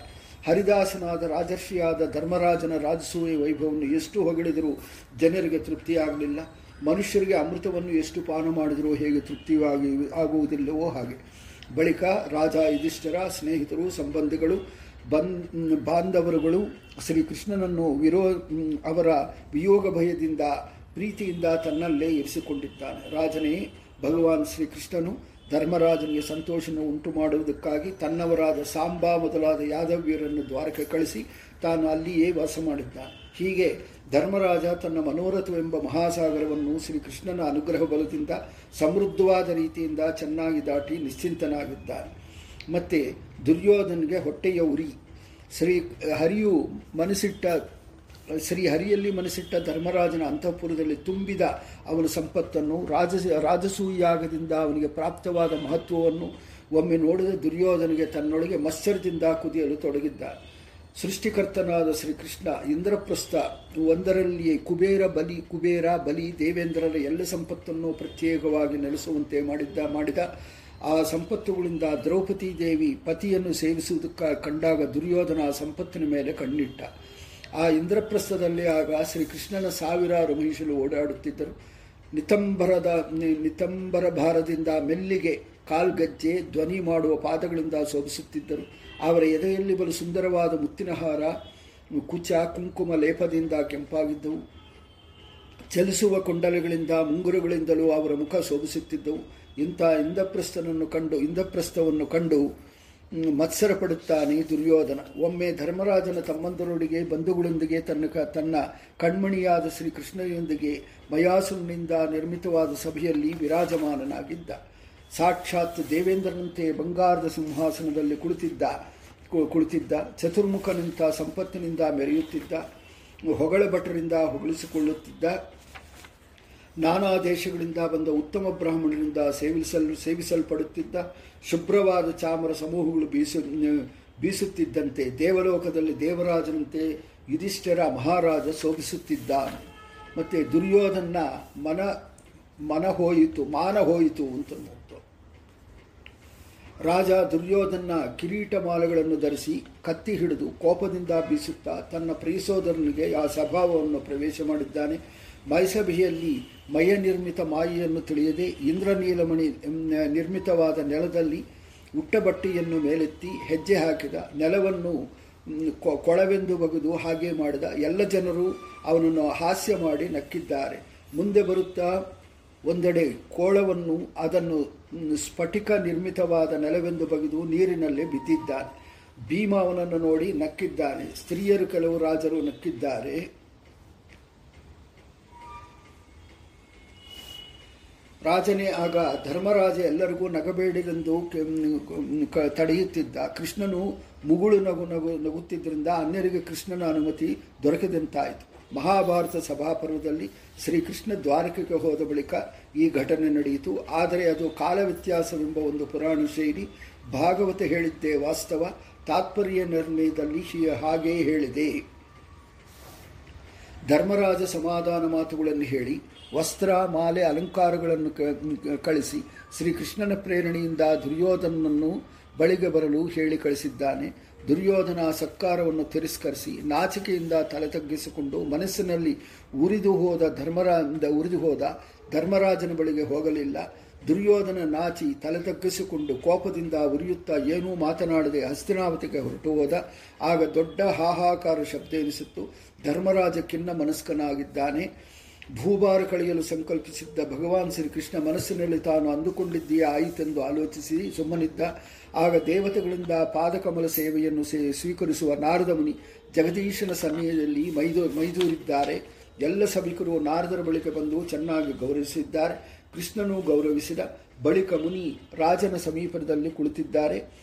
ಧರ್ಮರಾಜ ಮುನಿಯನ್ನು ವಿದ್ಯುಕ್ತೆಯಾಗಿ ನಮಿಸಿ ಮುನಿಯೇ ತಾವು ಎಲ್ಲೆಡೆ ಎಲ್ಲ ಕಾಲದಲ್ಲಿ ನಿರ್ಲಿಪ್ತವಾಗಿ ಇರುವವರು. ಈಗ ಸಮಸ್ತ ಭೂಮಂಡಲದಲ್ಲಿರುವ ಶೌರ್ ಶೌರ್ಯಶಾಲಿಗಳಾದ ರಾಜರು ರಾಜರೊಳಗೆ ಯಾವ ಶೂರ ಯುದ್ಧದಲ್ಲಿ ಸತತವಾಗಿ ಪ್ರವೃತ್ತಿ ಮಾಡುತ್ತಿದ್ದಾನೆ? ಹಾಗೆ ಧರ್ಮರಾಜ ಕೇಳಿದ ಮಾತನ್ನು ಕೇಳಿ ಮುನಿ ಹೇಳ್ತಾ ಇದ್ದಾರೆ, ಸಾಲ್ವ ದ್ವಾರಕೆಗೆ ದಂಡೆತ್ತಿ ಬಂದ ಅಂತ ಎಲ್ಲ ರಾಜರು ಅಪ್ರಮ ಅಪ್- ಅತಿ, ಅಪ್- ಅಪ್ರತಿಮ ಪರಾಕ್ರಮಿಯಾದ ಕೃಷ್ಣನಿಂದ ದರ್ಪ ಮುರಿದುಕೊಂಡು ಕಾಂತಿಹೀನರಾಗಿ ಏನೂ ಪ್ರವೃತ್ತಿ ಮಾಡ, ಮಾಡದೆ ತಮ್ಮ ತಮ್ಮ ದೇಶಗಳಲ್ಲಿಯೇ ವಾಸ ಮಾಡುತ್ತಿದ್ದಾರೆ. ಆದರೆ ಒಬ್ಬನೇ ಒಬ್ಬ ಮಹಾ ಉತ್ಸಾಹಶಾಲಿ ಕ್ಷತ್ರಿಯರೆಲ್ಲರಿಗೂ ದುರಾಗ್ರಹ, ಬಹುಳ ಪದಾತಿ ವಾಹನ ಉಳ್ಳವನು ಸಾಲ್ವರಾಜ. ಲೋಕ ವಿಜಯ, ಲೋಕ ವಿಜಯಿಯಾದ ಮಹಾತ್ಮ ಶ್ರೀಕೃಷ್ಣನಿಂದ ಯಮುನಾ ತೀರದ ಯುದ್ಧದಲ್ಲಿ ತನ್ನ ತಮ್ಮನಾದ ಬ್ರಹ್ಮತ, ಬ್ರಹ್ಮದತ್ತ ಪುತ್ರನಾದ ಹಂಸ ಮಡಿದ ಬಳಿಕ ಕೃಷ್ಣದ್ವೇಷಿಯಿಂದ ಆ ಸಾಲ್ವರಾಜು ತಮ್ಮನ ಋಣ ತೀರಿಸುವ ಇಚ್ಛೆಯಿಂದ ಕುಂಡಿನಪುರದಲ್ಲಿ ರಾಜರುಗಳ ಬಳಿಕೆ ಬಂದು ರುಕ್ಮಿ ಮುಂತಾದ ರಾಜರನ್ನು ಒಟ್ಟುಗೂಡಿಸಿದ್ದಾನೆ. ಸಾಲ್ವ ಒಂದು ದೇ ಸಾಲ್ವ ಒಂದು ಒಂದು, ಎಂದು ಒಂದು ದೇಶದ ಹೆಸರು, ಅದರ ಅಧಿಪತಿ ಬ್ರಹ್ಮದತ್ತ. ಇವನು ಅವನ ಹಿರಿಯ ರಾಣಿಯ ಮಗನಾದ ಸೌಭಾಧಿಪತಿಯು ಸಾಲ್ವ. ರಾಜ, ರಾಜನೆನಿಸಿದರು. ಕಿರಿಯ ರಾಣಿಯ ಮಕ್ಕಳು ಹಂಸ ಡಿಬಕರು. ಅವರಿಗೆ ಪರಂಪರಾಗತವಾದ ಸಾಲ್ವ ದೇಶಾಧಿಪತ್ಯ ದೊರಕ, ದೊರಕದ, ದೊರಕದಿದ್ದರಿಂದ ಸಾಲ್ವ ರಾಜರೆಂದು ಕರೆಸಿಕೊಳ್ಳಲಿಲ್ಲ. ರಾಜನೇ, ಶಿಶುಪಾಲ, ದುಮ್ ಧ್ರುವ ಮುಂತಾದವರಿಗೆ, ಜರಾಸಂಧ ಮುಂತಾದವರು ಯುದ್ಧದಲ್ಲಿ ಪರಾಜಿತರಾದಾಗ ದಂ ದಂತವಕ್ರ ಮುಂತಾದವರಿಗೆ ಸಾಲ್ವ, ಎಲ್ಲ ರಾಜರು ಕೇಳುತ್ತಿದ್ದಂತೆ, ಭೂಮಿಯಲ್ಲಿ ಯಾದವರೆಲ್ಲೋ, ಯಾ, ಯಾದವರಲ್ಲಿ ಯಾದವರಿಲ್ಲದಂತೆ ಮಾಡುವನು, ನನ್ನ ಪೌರುಷವನ್ನು ನೋಡಿರಿ ಎಂದು ಪ್ರತಿಜ್ಞೆ ಮಾಡಿದ್ದಾನೆ. ಮೂರ್ಖನಾದ ಸಾಲ್ವ, ಹೀಗೆ ಪ್ರತಿಜ್ಞೆ ಮಾಡಿ ತಪಸ್ಸಿಗೆ ಅರಣ್ಯವನ್ನು ಪ್ರವೇಶಿಸಿದ, ಅವನು ಹೋದ ಬಳಿಕ ಮಂತ್ರಿಗಳು ಬಹುಳ ವರ್ಷಗಳ ಕಾಲ ಅವನ ಆಗಮವನ್ನು ಎದುರು ನೋಡಿದ್ದಾರೆ. ಮಂತ್ರಿಗಳು ತಮಗೆ ಒಬ್ಬ ರಾಜ ರಾಜ ಬೇಕೆಂದು ಬಯಸಿ ಸಾಲ್ವನ ತಮ್ಮನನ್ನು ರಾಜ್ಯದಲ್ಲಿ ಅಭಿಷೇಕ ಮಾಡಿದರು. ಸಾಲ್ವರಾಜ ತ ಪ್ರಭು ಪಶುಪತಿ ದೇವ್ ದೇವನನ್ನು ಕುರಿತು ತಪಸ್ಸು ಮಾಡಿದ. ಕಾಡಿನಲ್ಲಿ ಸಾಲ್ವರಾಜ ದಿನಕ್ಕೊಂದು ಬಾರಿ ಮುಷ್ಟಿ, ಉಸುಕನ್ನು ತಿಂದು ಶಿವನನ್ನು ಆರಾಧಿಸಿದ. ಬಹು ವರ್ಷಗಳ ಕೊನೆಯಲ್ಲಿ ಭಗವಾನ್ ರುದ್ರ ಅವನಿಗೆ ಒಲೆದ. ಶರಣಾಗತನಾದ ಸಾಲ್ವನಿಗೆ ಬೇಕಾದ ವರವನ್ನು ಬೇಡು ಎಂದ ಶಿವ. ದೇವ, ಅಸುರ, ಮನುಷ್ಯ, ಗಂಧರ್ವ, ನಾಗ ರಾಕ್ಷಸರುಗಳಿಗೆ ಭೇದಿಸಲಾಗದಂತ ತನ್ನ ಮನಬಂದಂತೆ ಸಂಚರಿಸಬಲ್ಲ, ಯಾದವರಿಗೆ ಭಯ ಹುಟ್ಟಿಸಬಲ್ಲ, ವಿಮಾನವನ್ನು ಸಾಲ್ವ ಬೇಡದ, ಹಾಗೆ ಆಗಲಿ ಎಂದು ಹೇಳಿ ಶಿವ ಶತ್ರು ಪಟ್ಟಣಗಳನ್ನು ಗೆಲ್ಲುವ ಮಯ, ಮಯದಾನವನಿಗೆ ಆಜ್ಞಾ ದಾನವನಿಗೆ ಆಜ್ಞೆ ಮಾಡಿದ. ಮಯಾಸುರ ಶಿವನಾಜ್ಞೆಯಂತೆ ಸಾಲ್ವನಿಗೆ ಸೌಭವೆಂಬ ಸಂಚಾರಿ ನಗರವನ್ನು ನಿರ್ಮಿಸಿಕೊಟ್ಟ. ಸಾಲ್ವ ನೀಲರಶ್ಮಿ ಪುಂಜವಾದ ಶತ್ರುಗಳಿಗೆ ವಶನ ವಶವಾಗದ. ತನ್ನ ಮನಬಂದಂತೆ ಸಂಚರಿಸುವ ವಿಮಾನವನ್ನು ಪಡೆದುಕೊಂಡ ಬಳಿಕ ಸಮಸ್ತ ಸೈನ್ಯ ವಾಹನ ಯುಕ್ತವಾದ ತನ್ನ ದೇಶಕ್ಕೆ ಸಾಲ್ವ ಹಿಂತಿರುಗಿ ಬಂದ ರಾಜನೇ, ಈಗ ರಾಜಕುಮಾರರಲ್ಲಿ ಅವನಿಗೆ ಯುದ್ಧದಲ್ಲಿ ಪ್ರವೃತ್ತ ಮಾಡುವವನು. ಹೀಗೆ ನಾರದರು ನುಡಿದಿದ್ದನ್ನು ಕೇಳಿ ಶ್ರೀಮದ್ ಶ್ರೀಮಾನ್ ಧರ್ಮರಾಜ ಪಾರ್ಶ್ವದಲ್ಲಿ ಕುಳಿತಿದ್ದ ಭಗವಾನ್ ಕೃಷ್ಣನ ಮುಖವನ್ನು ಮೆಲ್ಲನೆ ಮೆಲ್ಲನೆ ನೋಡಿದ್ದಾನೆ. ಉತ್ತಮ ಧೈರ್ಯಶಾಲಿಯಾದ ಕೃಷ್ಣ ಅದನ್ನು ಕೇಳಿ ನಿರಾ, ನಿರಾಕುಲನಾಗಿ ನಸುನಕ್ಕೂ ಆಗಲಿ ಎಂದು ಬಿಟ್ಟ. ಇದು ಮಹಾತ್ಮರ ಲಕ್ಷಣ. ಶ್ರೀಕೃಷ್ಣ ಮಧುರ ವಚನಗಳಿಂದ ನಾರದ ಋಷಿಗಳನ್ನು ಚೆನ್ನಾಗಿ ಅಭಿನಂದಿಸಿ ಮನಸ್ಸಿನಲ್ಲಿ ನನಗೆ ಬಹುದಿನಗಳಿಂದ ಅಪೇಕ್ಷಿತನಾಗಿದ್ದ ಸಾಲ್ವ ತಾನೇ ಬಂದು ಬಿಟ್ಟ ಒಳ್ಳೆಯದಾಯಿತು ಎಂದುಕೊಂಡ ಶ್ರೀಕೃಷ್ಣ ದ್ವಾರಕೆಯ ರಕ್ಷಣೆಗಾಗಿ ಯದುರಾಜ ಉಗ್ರಸೇನನ್ನು ವಿವಿಧಾನ ಅಕ್ರೂರ ಕೃತವರ್ಮವನ್ನು ಬೇರೆ ಮುಖ್ಯ ಯಾದವನು ಸೈನಿಕರೊಂದಿಗೆ ಸೈನಿಕರೊಂದಿಗೆ ಕಳುಹಿಸಿದ, ಕಳುಹಿಸಿ ಪ್ರದ್ಯುಮ್ನನ ಪರಾಕ್ರಮ ಅಂತ. ಹೀಗೆ ಮಹಾತ್ಮನಾದ ಶ್ರೀಕೃಷ್ಣ ಇಂದ್ರಪ್ರಸ್ಥದಲ್ಲಿ ವಾಸ ಮಾಡಿದ, ರಾಜ ಯುಧಿಷ್ಠಿರನು ಕೃತಕೃತ್ಯನಾಗಿ ತಮ್ಮಂದರಿಗೆ ಅಲ್ಲಿ ವಾಸ ಮಾಡಿದ, ಇತ್ತ ಸಾಲ್ವ ತನ್ನ ಸ್ನೇಹಿತನಾದ ಜರಾಸಂದನು ಶಿಶುಪಾಲನು ಹತರಾದನ್ನು ಕೇಳಿ, ಧರ್ಮರಾಜನು ರಾಜಸೂಯಾಗನ್ನು ನಡೆಸಿದೆಂದು ಕೇಳಿ ಕುಪಿತನಾಗಿದ್ದಾನೆ ಯಾದವರು ಹಂಸಡಬಿಕರ ಹಂ- ಹಂಸಡಿಬಿಕರ ವಧದ ಮೂಲಕ ತನ್ನಲ್ಲಿ ಮಾಡಿದ ವೈರವನ್ನು ಸಾಲ್ವ ನೆನೆಯುತ್ತಾ ದ್ವಾರಕೆಗೆ ದಂಡೆತ್ತಿ ಹೋದ ರಾಜನೇ, ಅವನು ಸೌಭವೆಂಬ ವಿಮಾನವನ್ನೇರಿ ಅಂತರಿಕ್ಷದಲ್ಲಿ ಯುದ್ಧ ಯುದ್ಧ ಮಾಡಿದ್ದಾನೆ. ದ್ವಾರಕಾಪುರಿಯನ್ನು ಅದರ ಉಪವನ, ಉದ್ಯಾನ, ಉದ್ಯಾನಗಳನ್ನು ಪೂರ್ತಿ ಪೂರ್ತಿ ಕಡಿಸಿದ ಗೋಪುರ ಹೆಬ್ಬಾಗಳನ್ನು ಕೋಟೆಗೋಡೆಗಳನ್ನು, ಉಪ್ಪರಿಗಳನ್ನು, ಮಹಾ ಮನೆ ಸಾಲುಗಳನ್ನು ಮುರಿದಿದ್ದಾನೆ. ಆಕಾಶದಿಂದ ಸಾಲ್ವನ ಮಹಾವಿಮಾನದಿಂದ ಆಯುಧಗಳು ಮಳೆಗಳು ಸುರಿಯುವುದು ಬಂಡೆ ಕಲ್ಲುಗಳು, ಮರಗಳು, ಸಿಡಿಲುಗಳು, ಸರ್ಪಗಳು ಆಲಿ ಆಲಿಕಲ್ಲಿನ ಮಳೆಗಳು ಬಿದ್ದವು. ಪ್ರಚಂಡವಾದ ಸುಂಟರು ಗಾಳಿ ಎದ್ದು ಎಲ್ಲೆಡೆ ಧೂಳಿ ಆವರಿಸಿತು. ರಾಜನೇ, ಹೀಗೆ ಸೌಭ ವಿಮಾನದಿಂದ ಬಹುಳ ಪೀಡಿತ ಪೀಡೆಗೊಳಗಾದ ಕೃಷ್ಣನ ನಗರ, ಹಿಂದೆ ತ್ರಿಪು, ತ್ರಿಪುರಾಸುರನಿಂದ ಪೀಡೆಗೊಳಗಾದ ಭೂಮಿಯಂತೆ ಸುಖನೇ ಸುಖ ಸುಖ ನೆಮ್ಮದಿಯನ್ನೇ ಕಾಣದಂತಾಯಿತು. ತಮ್ಮ ಪ್ರಜೆಗಳು ಪೀಡೆಗೊಳಗಾಗುವುದನ್ನು ಕಂಡು ದೀನರಾದ ಭಗವಾನ್ ಪ್ರದ್ಯುಮ್ನ ರಾಮಕೃಷ್ಣನನ್ನು ಸ್ಮರಿಸುತ್ತಾ ಹೆದರಬೇಡಿ ಎಂಬ ಧೈರ್ಯದ ಮಾತುಗಳನ್ನು ಆಡಿದ ಸಾತ್ಯಕಿ ಚಾರುದೇಶ್ನ ಸಾಂಬ ಅಕ್ರೂರ, ಅವನ ತಮ್ಮಂದರು, ಕೃತವರ್ಮ, ಭಾನುವಿಂದ, ಗದ, ಶುಕ, ಸಾರಣರು ಇನ್ನೂ ಬೇರೆ. ಮಹಾಧ ಧನುರ್ಧಾರಿಗಳಾದ ರಥಸೇನಾಧಿಪತಿಗಳಿಗೂ ಅಧಿಪತಿಗಳಾದ ವೀರರು ಕವಚ ತೊಟ್ಟು ರಥ, ಆನೆ, ಕುದುರೆ, ಕಾಲಾಳುಗಳು ರಕ್ಷಣೆಯಿಂದ ಯುದ್ಧಕ್ಕೆ ಹೊರಟಿದ್ದಾರೆ. ಅಸುರರಿಗೆ ದೇವತ, ದೇವತೆಗಳೊಂದಿಗೆ ಯುದ್ಧವಾದಂತೆ ಸಾಲ್ವರಿಗೆ, ಯಾದವರೊಂದಿಗೆ ರೋಮಾಂಚಕವಾದ ತುಮುಲ ಯುದ್ಧ ನಡೆಯಿತು.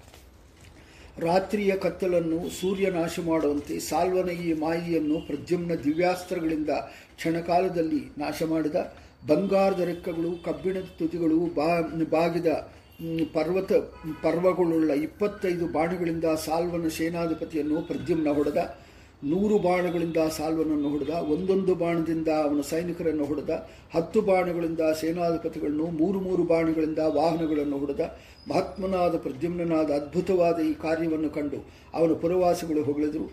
ಮಯಾಸುರನ ಮಾಯೆ, ಮಾಯೆಯಾಗಿದ್ದರೆ, ಮಾಯೆಯ, ಮಾಯೆಯಿಂದಾಗಿದ್ದ ಸೌಭ ವಿಮಾನ ಒಮ್ಮೆ ಬಹುರೂಪ ತಾಳುತ್ತಿತ್ತು. ಇನ್ನೊಮ್ಮೆ ಏಕರೂಪ, ಮತ್ತೊಮ್ಮೆ ಅದೃಶ್ಯವಾಗಿ ಜನರಿಗೆ ಅದರ ಸ್ವರೂಪ ಏನೆಂಬುದು ತಿಳಿಯದಂತಾಗಿತ್ತು.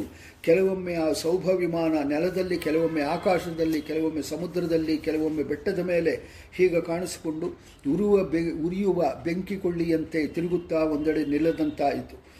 ಆ ಶೌಭ ಆ ಸೌಭದೊಡೆಯ, ದೊಡೆಯನಾದ ಸಂ, ಸೇನಾ ಸಮೇತನಾದ ಸಾಲ್ವ ಎಲ್ಲೆಲ್ಲಿ ಕಂಡುಬರುವನೋ, ಅಲ್ಲೆಲ್ಲಿಗೆ ಯಾದವ ಸೇನಾದಲ್ಲಿ ಬಾಣಗಳನ್ನು ಎಸೆದಿದ್ದಾರೆ. ಅಗ್ನಿಸೂರ್ಯರಂತೆ ಹೊಳೆಯುತ್ತಿರುವ ಹಾವುಗಳಂತೆ ಅಸಾಧ್ಯವಾದ ಬಾಣಗಳಿಂದ ಯಾದವರು ಸಂಚಾರಿ ಪಟ್ಟಣ ಮತ್ತು ಅದರಲ್ಲಿರುವ ಸೇನೆಗಳೊಂದಿಗೆ ಸಾಲ್ವನನ್ನು ಪೀಡಿಸಿದ್ದರಿಂದ ಅವನು ಶತ್ರುಗಳಿಂದ ಆಗಾಗ ಮೂರ್ಛೆ ಹೊಂದಿದ. ಸಾಲ್ವ ಸಾಲ್ವನ ಮತ್ತು ಅವನ ಸೇನಾಧಿಪತಿಗಳ ಶಸ್ತ್ರ ಸಮೂಹಗಳಿಂದ ಯಾದವ ವೀರರು ಬಹುಳ ಪೀಡಿತರಾದರು. ಆದರೆ ಗೆದ್ದರೆ ಭೂಮಿ, ಸತ್ತರೆ ಸ್ವರ್ಗಗಳೆಂದು ಎರಡು ಲೋಕಗಳನ್ನು ಸಂಪಾದಿಸ ಬಯಸಿದ್ದರಿಂದ ಅವರು ತಮ್ಮ ತಮ್ಮ ಯುದ್ಧವನ್ನು ಬಿಡಲಿಲ್ಲ. ಮೊದಲು ಪ್ರದ್ಯುಮ್ನಿಂದ ಬಹುಳ ಪೀಡಿತನಾಗಿದ್ದ ಬಲಿಷ್ಠನಾದ ದ್ಯುಮಾನ್ ಎಂಬ ಸಾಲ್ವನ ಮಂತ್ರಿ ಪ್ರದ್ಯುಮ್ನನ್ನು ಎದುರಿಸಿ ನಿಂತು ಭಾರವಾದ ಗದೆಯಿಂದ ಹೊಡೆದು ಸಿಂಹನಾದ ಮಾಡಿದ್ದಾನೆ. ಶತ್ರುಗಳನ್ನು ದಮನ ದಮನ ಮಾಡುವ ಪ್ರದ್ಯುಮ್ನನ ಎದೆ ಗದೆಯೇಟು ಸೀಳಿತು. ಸಾರಥಿಯ ಕರ್ತವ್ಯ ಕರ್ತವ್ಯವನ್ನು ಬಲ್ಲ ದಾರುಕಪುತ್ರನಾದ ಸಾರಥಿ ಪ್ರದ್ಯುಮ್ನನ್ನು ರಣರಂಗದಿಂದ ಬೇರೆ ಕಡೆಗೆ ಕೊಂಡೊಯ್ದು ಎರಡು ಗಳಿಗೆಯಲ್ಲಿ ಎಚ್ಚರಗೊಂಡ ಪ್ರದ್ಯುಮ್ನ ಸಾರಥಿಯನ್ನು ಆಕ್ಷೇಪಿಸಿದ, ಅಯ್ಯೋ ಸಾರಥಿಯೇ ನೀನು ನನ್ನ ರಣರಂಗದಲ್ಲಿ ಬೇರೆ ಕಡೆ ಒದ್ದೊಯ್ದು ತಪ್ಪು ಹೇಡಿ ಮನಸ್ಸಿನ ಸಾರಥಿಯಿಂದಾಗಿ ಕಳಂಕವನ್ನು ಹೊತ್ತ ನನ್ನನ್ನು ಬಿಟ್ಟರೆ ಯಾದವರ ಕುಲದಲ್ಲಿ ಹುಟ್ಟಿದವನು ಇನ್ನೊಬ್ಬ ರಣರಂಗದಿಂದ ಪಲಾಯನ ಮಾಡಿದ್ದು ಕೇಳಿ ಬರುವುದಿಲ್ಲ. ಧರ್ಮ ಸಾಧನವಾದ ಯುದ್ಧದಲ್ಲಿ ಫಲಾನೆಗೆದ್ದ ನಾನು, ತಂದೆಗಳಾದ ರಾಮಕೃಷ್ಣರನ್ನು ಸಂಧಿಸಿದಾಗ ಅವರು ಕೇಳಿದರೆ, ರಣರಂಗದಲ್ಲಿ ನಾನು ಮಾಡಿದ ಅಯೋಗ್ಯ ವರ್ತನೆಯನ್ನು ಅವರ ಮುಂದೆ ಏನೆಂದು ಹೇಳಲಿ? ನನ್ನ ಅತ್ತಿಗೆ ನಾದಿನಿಯರು ನನ್ನ ಹೆಂಡ, ನನ್ನ ಹೇಳಿತನಕ್ಕೆ ನಗುತ್ತಾ ನಿಶ್ಚಯವಾಗಿ ಹೇಳುತ್ತಾರೆ, ವೀರನೇ ಶತ್ರುಗಳೊಳಗೆ ನಡೆದ ಯುದ್ಧ, ಯುದ್ಧದಲ್ಲಿ ನೀನು ಷಂಡತನವನ್ನು ಹೇಗೆ ಹೊಂದಿದೆ, ಹೇಳು ಎಂದು ಸೂತ ಹೇಳ್ತಾ ಇದ್ದಾರೆ. ಚಿರಂಜೀವಿಯೇ ಪ್ರಭುವೇ ಸಾರಥಿಯು ಧರ್ಮವನ್ನು ತಿಳಿದೇ ನಾನು ಹೀಗೆ ಮಾಡಿದೆ. ಏಕೆಂದರೆ ರಥಿಕ ಪ್ರಾಣಾಪಾಯದಲ್ಲಿ ಇದ್ದರೆ ಸಾರಥಿ ಅವನನ್ನು ರಕ್ಷಿಸಬೇಕು. ಸಾರಧಿ ಪ್ರಾಣಾಪಾಯದಿದ್ದರೆ ರಥಿಕ ಅವನನ್ನು ಕಾಪಾಡಬೇಕು. ಇದನ್ನು ಅನುಭವದಿಂದ ಅರಿತುಕೊಂಡೇ ನಾನು.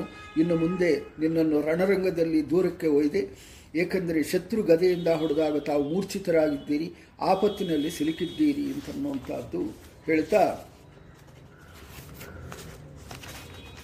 ಮುಂದೆ ಮರಳಿ ದ್ವಾರಕೆಗೆ ಶ್ರೀಕೃಷ್ಣ ಅಂತನು ಸುಖಾಚಾರ್ಯರು ಹೇಳ್ತಾ ಇದ್ದಾರೆ, ಹೀಗೆ ಸಾರಥಿ ಹೇಳಿದ ಮಾತುಗಳನ್ನು ಕೇಳಿ ಪ್ರದ್ಯುಮ್ನ ರಣರಂಗದಲ್ಲಿ ಆಯುಧವನ್ನೆತ್ತುಕೊಂಡು ಸಾರಥಿಗೆ ಹೇಳಿದ, ಸಾರಥಿ ನೋಡು, ಈ ದ್ಯು, ಈ ದ್ಯುಮಾನ್ ಕವಚಧಾರಿಯಾಗಿ ಧನಸ್ಸನ್ನು ಹಿಡಿದಿದ್ದ, ವೀರನಾದ ದ್ಯುಮಂತನ ಬಳಿಗೆ ನನ್ನನ್ನು ಕರೆಯುವುದು ಎಂದು ಪ್ರದ್ಯುಮ್ನ ಸಾರಥಿಗೆ ಹೇಳಿದ, ತನ್ನ ಸೇ, ಸೈನ್ಯವನ್ನು ಆಕ್ರಮಿಸುತ್ತಿದ್ದ ದ್ಯುಮಂತನನ್ನು ಪ್ರದ್ಯುಮ್ನ ಕೋಪದಿಂದ ತಡೆದು ನಗುತ್ತಲೇ ಎಂಟು ಬಾಣಗಳಿಂದ ಹೊಡೆದ ಆ ಎಂಟು ಬಾಣಗಳಲ್ಲಿ ನಾಲ್ಕು ಬಾಣಗಳಿಂದ ಜೀವಂತನ ನಾಲ್ಕು ಕುದುರೆಗಳನ್ನು ಕೊಂದ, ಒಂದು ಬಾಣದಿಂದ ಸಾರಥಿಯನ್ನು ಕೊಂದ, ಎರಡು ಬಾಣಗಳಿಂದ ಧನಸ್ಸನ್ನು, ಧ್ವಜವನ್ನು ಕತ್ತರಿಸಿ, ಮತ್ತೊಂದು ಬಾಣದಿಂದ ಅವನ ತಲೆಯನ್ನು ತರೆದಿದ್ದ.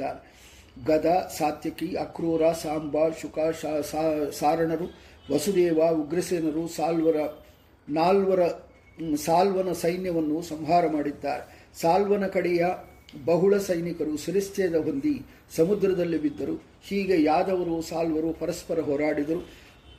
ಇಪ್ಪತ್ತೇಳು ದಿನಗಳ ಕಾಲ ರೋಮಾಂಚಕವಾದ ಈ ತುಮಲ ಯುದ್ಧ ನಡೆಯಿತು. ಅತ್ತ ಧರ್ಮರಾಜ ಆಹ್ವಾನದ ಮೇರೆಗೆ ಕೃಷ್ಣ ಇಂದ್ರಪ್ರಸ್ಥಕ್ಕೆ ಹೋದ. ರಾಜಸೂಯಾಗದ ಮುಗಿಯಿತು ಶಿಶುಪಾಲ ಯುದ್ಧದಲ್ಲಿ ಹತನಾದ ಬಳಿಕ ಕೃಷ್ಣ ಯುದ್ಧ ಸಂಚ ಸೂಚಕವಾಗಿ ಘೋರವಾದ ಅಪಶಕನಗಳನ್ನು ಕಂಡಿದ್ದ. ಕುರುವಂಶದ ಹಿರಿಯರ ಮುನಿಗಳ ಅನುಜ್ಞೆ ಪಡೆದು ಶ್ರೀಕೃಷ್ಣ ಇಂದ್ರಪ್ರಸ್ಥದಿಂದ ಹೊರಟ ಅವನನ್ನು ಬೀಳ್ಕೊಡ್ಲಲು ಬ್ರಾಹ್ಮಣರೊಂದಿಗೆ, ಮಂತ್ರಿಗಳೊಂದಿಗೆ ಪಾಂಡವರು ಹಿಂಬಾಲಿಸಿದ್ದಾರೆ. ಸ್ವಲ್ಪ ದೂರ ಹೋದ ಬಳಿಕ ಶ್ರೀಕೃಷ್ಣನು ಪಟ್ಟಣಿಗರನ್ನು ಹಿಂದೆ ನಿಲ್ಲಿಸಿದ ಕಣ್ಣಿನಲ್ಲಿ ನೀರು ತುಂಬಿಕೊಂಡು ನಮಿಸಿದ ಪಾಂಡವರಿಗೆ ಹೋಗಿ ಬರುವನೆಂದು ಹೇಳಿದ, ಚಿನ್ನದ ಮನೆಯಲ್ಲಿ, ಚಿನ್ನದ ಮನೆಯನ್ನೇರಿದ. ಅಂತಃಪುರದ ಸ್ತ್ರೀಯರು ಸಾವಿರಾರು ಆನೆ, ಕುದುರೆ, ರಥ, ಕಾಲಾಳುಗಳು ಒಡಗೂಡಿ ಸೈನ್ಯ ಹಿಂಬಾಲಿಸುತ್ತಂತೆ ಶ್ರೀಕೃಷ್ಣ ಪಶ್ಚಿಮಾಭಿಮುಖವಾಗಿ ಹೊರಟ. ರಾಜನೇ, ಬಹುಳ ಪೀಡಿತನಾದ ಸಾಲ್ವನು ರಣರಂಗದಿಂದ ಹಿಂದಿರುಗಿ ಗಗನಚಾರಿಯಾದ ವಿಮಾನದಿಂದ ತನ್ನ ರಾಜ್ಯಕ್ಕೆ ಹೊರಟ. ಸಾಲ್ವ ಪಲಾಯನ ಮಾಡಿ ಮಾಡುತ್ತಿದ್ದಾಗ ಸಾಂಬ ಬೆನ್ನಟ್ಟಿ ಒಂದು ಸಾಲ್ವನ ಮಂತ್ರಿಯಾದ ಕ್ಷೇಮ ಕ್ಷೇಮದೂರ್ತಿಯನ್ನು ಬಾಣಗಳಿಂದ ಯಮಸದನಕ್ಕೆ ಅಟ್ಟಿದ. ಸಾಲ್ವನಿಗೆ ಎಲ್ಲರಿಗಿಂತ ಪ್ರಿಯರಾದ ವಿವಿಂದ ಎಂಬ ಸೇನಾಧಿಪತಿ ಪಲಾಯನ ಮಾಡುವಾಗ ಪ್ರದ್ಯುಮ್ನ ದಾರಿಯಲ್ಲಿ ತಡೆದು ಬಾಣಗಳಿಂದ ಹೊಡೆದಿದ್ದ ಪ್ರದ್ಯುಮ್ನನಿಂದ ಬಹುಳಿ ಏಟು ತಿಂದ ವಿವಿಂದ ಕತ್ತಿಗೆ ಗುರಾಣಿಗಳನ್ನು, ಕತ್ತಿ ಗುರಾಣಿಗಳನ್ನು ಹಿಡಿದು ಪ್ರದ್ಯುಮ್ನನ್ನು ಎದುರಿಸಿದ ಆ ಯುದ್ಧ ಅದ್ಭುತವಾಗಿತ್ತು. ಯುದ್ಧದಲ್ಲಿ ಆಶ್ಚರ್ಯಕರವಾದ, ಸುತ್ತು ಸುತ್ತಿದ್ದ ವಿಂದನನ ವಿ- ವಿವಿಂದನ ತಂದೆಯನ್ನು ಪ್ರದ್ಯುಮ್ನ ಕತ್ತಿಯಿಂದ ಸವರಿ ಹಾರಿಸಿ ಹೀಗೆ ಮುಖ್ಯ ಸೇನಾಧಿಪತಿಗಳು ಹತರಾದಾಗ ಸಾಲ್ವನ ಸೈನ್ಯ ದಾರಿ ಕಾಣದೆ ಪ್ರಾಣ ರಕ್ಷಣೆಗಾಗಿ ಮನಬಂದಲ್ಲಿ ಓಡಿದ್ದಾರೆ. ಶ್ರೀಕೃಷ್ಣ ದ್ವಾರಕೆಗೆ ವೇಗದಿಂದ ಬಂದು ನಗರದ ಉಪ್ಪರಿಗೆ ಮನೆ ಗೋಪುರಗಳನ್ನು ಮುರಿದಿದ್ದನ್ನು ಕಂಡಿದ್ದಾನೆ. ಸಾಲ್ವ ವಧೆ. ನಗರದಲ್ಲಿ ತೋರಣಗಳು ಮುರಿದಿದ್ದವು. ಎತ್ತರದ ಕೋಟೆ ಗೋಡೆಗಳು, ರಾಜಬೀದಿಗಳು ಹಾಳಾಗಿದ್ದವು. ಉಪವನಗಳು, ಉದ್ಯಾನವನಗಳು ನಾಶವಾಗಿದ್ದವು. ಬಾವಿಗಳು ಕಲ್ಲುಗಳಿಂದ ತುಂಬಿದ್ದವು. ವೇದಾಧ್ಯಯನ ನಿತ್ಯಾಗ್ನಿಹೋತ್ರಗಳು ನಿಂತು ಹೋಗಿದ್ದವು. ದ್ವಾರಕಾಪುರಿಯಲ್ಲಿ ಇವೆಲ್ಲ ವಿಧ್ವಂಸ ಕೃತ್ಯವನ್ನು ಕಂಡು ಶ್ರೀಕೃಷ್ಣ ವ್ಯಗ್ರನಾಗಿ, ಏನೆಂದು ಏನಿದೆಂದು ಕೃತಮವರನ್ನು ಕೇಳಿದ. ಕೃತವರ್ಮ ಹೇಳಿದ, ಸಾಲ್ವರಾಜನ ಈ ಅಕೃತ್ಯವನ್ನು, ಕೃತ್ಯವನ್ನೆಲ್ಲ ಕೇಳಿ ಶ್ರೀಕೃಷ್ಣ ಎಲ್ಲಯಾದವರು ಕೇಳುತ್ತಿದ್ದಂತೆಯೇ ಪ್ರತಿಜ್ಞೆಗೈದಿದ್ದ. ನಾನೀಗಲೇ ದುರಾತ್ಮನಾದ ಸಾಲ್ವವನ್ನು ಬೆನ್ನಟ್ಟಿ ಹೋಗಿ ಕೊಂದು ಸೌಭ ವಿರಾ ವಿಮಾನವನ್ನು ಸಮುದ್ರದಲ್ಲಿ ಹಾಕಿ ನಂತರವೇ ದ್ವಾರಕಕ್ಕೆ ಪ್ರವೇಶಿಸುವನೆಂದು ಹೇಳಿದ್ದ. ಶೈವ, ಶೈಭ್ಯ, ಸುಗ್ರೀವ, ಮೇಘಪುಷ್ಪ ಬಲಾಹಕ ಎಂಬ ಕುದುರೆಗಳನ್ನು ಕಟ್ಟಿದ, ಬಹುಳ ಆಯುಧಗಳಿಂದ ತುಂಬಿದ, ಮುಂದೆ ಸಾರಥಿಯಾಗಿ ದಾರುಕ ಕುಳಿತಿರುವ ಗರುಡಧ್ವಜೆಯಿಂದ ಯುಕ್ತವಾಗಿ ಉತ್ತಮವಾದ ಧರ್ಮ ರಥವನ್ನೇರಿ ಭಗವಾನ್ ಶ್ರೀಕೃಷ್ಣ ಮನೋವೇಗ ವಾಯು, ವಾಯುವೇಗದಿಂದ ಸಾಲ್ವನನ್ನು ಬೆನ್ನಟ್ಟಿದ. ಹಾಗೆ ಬಹುಳ ದೂರ ಬೆನ್ನಟ್ಟಿ ಹೋಗಿ ಸಮುದ್ರ ಮಧ್ಯವನ್ನು ಆಶ್ರಯಿಸಿದ ಸೌಭ ವಿಮ- ವಿಮಾನವನ್ನು ಅದರ ಮಧ್ಯದಲ್ಲಿ ಕುಳಿತಿದ್ದ ಸಾಲ್ವ ಸಾಲ್ವನನ್ನು ಕಂಡ. ಸಾಲ್ವನ ಸೈನ್ಯವೆಲ್ಲವೂ ಪ್ರಾಯಶಃ ನಾಶವಾಗಿತ್ತು. ಆತ ಕೃಷ್ಣನನ್ನು ನೋಡು, ಯುದ್ಧದಲ್ಲಿ ಕೃಷ್ಣನ ಸಾರಥಿ ಮೇಲೆ ಭಯಂಕರವಾದ ದೃಢವಾದ ಶಕ್ತಾಯುಧವನ್ನು ಎಸೆದಿದ್ದಾನೆ. ಆಕಾಶದಲ್ಲಿ ಧೂಮಕೇತುವಿನಂತೆ ದಿಕ್ಕುಗಳನ್ನು ಬೆಳ, ಬೆಳಗಿಸುತ್ತಿದ್ದ ವೇಗದಿಂದ ಬಂದು ಬಂದು ಬೀಳುತ್ತಿದ್ದ ಶಕ್ತಿಯನ್ನು ಶ್ರೀಕೃಷ್ಣ ಬಾಣಗಳಿಂದ ನೂರಾಗಿ ಕತ್ತರಿಸಿದ. ಸಾಲ್ವನನ್ನು ಹದಿನಾರು ಬಾಣಗಳಿಂದ ಹೊಡೆದು, ಗಗನಚಾರಿಯಾದ ಸೌಭ ವಿಮಾನವನ್ನು ಬಾಣ ಸಮೂಹಗಳಿಂದ ಹೊಡೆದ, ಸೂರ್ಯಕಿರಣಗಳಿಂದ ಆಕಾಶವನ್ನು ತುಂಬಿಸುವಂತೆ. ಶಾಂಗ್ನ ಧನುರ್ಧಾರಿಯಾದ ಕೃಷ್ಣನ ಶಾಂಗ್ನ ಸಹಿತವಾಗಿ ಎಡಗೈಯಿಂದ ಬಾಣಗಳಿಂದ ಸಾಲ್ವ ಹೊಡೆದ. ಆಗ ಶಾಂಗ್, ಶಾಂಗ, ಶಾಂಗ್ನ ಕೈಗಳಿಂದ ಕೆಳಗೆ ಜಾರಿ ಬಿತ್ತಿತು. ಅದು ಅದ್ಭುತವಾಗಿತ್ತು. ಅದನ್ನು ನೋಡುತ್ತಿದ್ದ ಯಾದವರು ಬಹುಳ ಹಾಹಾಕಾರ ಮಾಡಿದರು. ಸಾಲ್ವ ಗಟ್ಟಿಯಾಗಿ ಗರ್ಜಿಸಿ ಶ್ರೀಕೃಷ್ಣನಿಗೆ ಹೀಗೆ ನುಡಿತಾ ಇದ್ದಾನೆ. ದುರ್ಬುದ್ಧಿಯವನೇ, ಮೂರ್ಖನೇ, ದುರಾತ್ಮನಾದ ನೀನು, ಯಮುನಾ ತೀರದಲ್ಲಿ ಮಹಾಬಾಲಶಾಲಿಗಳಾದ ನನ್ನ ತಮ್ಮಂದಿರಾದ ಹಂಸ ಹಂಸ ಡೆಬಕರನ್ನು ಯುದ್ಧದಲ್ಲಿ ಕೊಂದರುವೆ ಮತ್ತು ನನ್ನ ಗೆಳೆಯನಾದ ಶಿಶುಪಾಲನ ಭಾರಿಯಾಗಬೇಕಾಗಿದ್ದ ರುಕ್, ರುಕ್ಮಿಣಿಯನ್ನು ಅಪಹರಿಸುವೆ. ಮಂದಬುದ್ಧಿಯಾದವನೇ ಸಭಾ ಮಧ್ಯದಲ್ಲಿ ಕ್ಷತ್ರಿಯರು ವ್ಯಗ್ರಚಿತ್ತರಾಗಿ ನೋಡುತ್ತಿದ್ದಂತೆಯೇ ನೀನು ಗೆಳೆಯನಾದ ಶಿಶುಪಾಲನನ್ನು ಕೊಂದಿರುವೆ. ಯಾರಿಗೂ ಸೋಲುಗರವೇ ತಾನೆಂದು ತಿಳಿ, ತಿಳಿದ ನಿನ್ನನ್ನು ನಿನ್ನನ್ನು, ನನ್ನನ್ನು ಎದುರಿಸಿದ ನಿಂತರೆ ಈಗಲೇ ಹರಿತವಾದ ಬಾಣಗಳಿಂದ ಯಮಲೋಕಕ್ಕೆ ಕಳಿಸುವನು.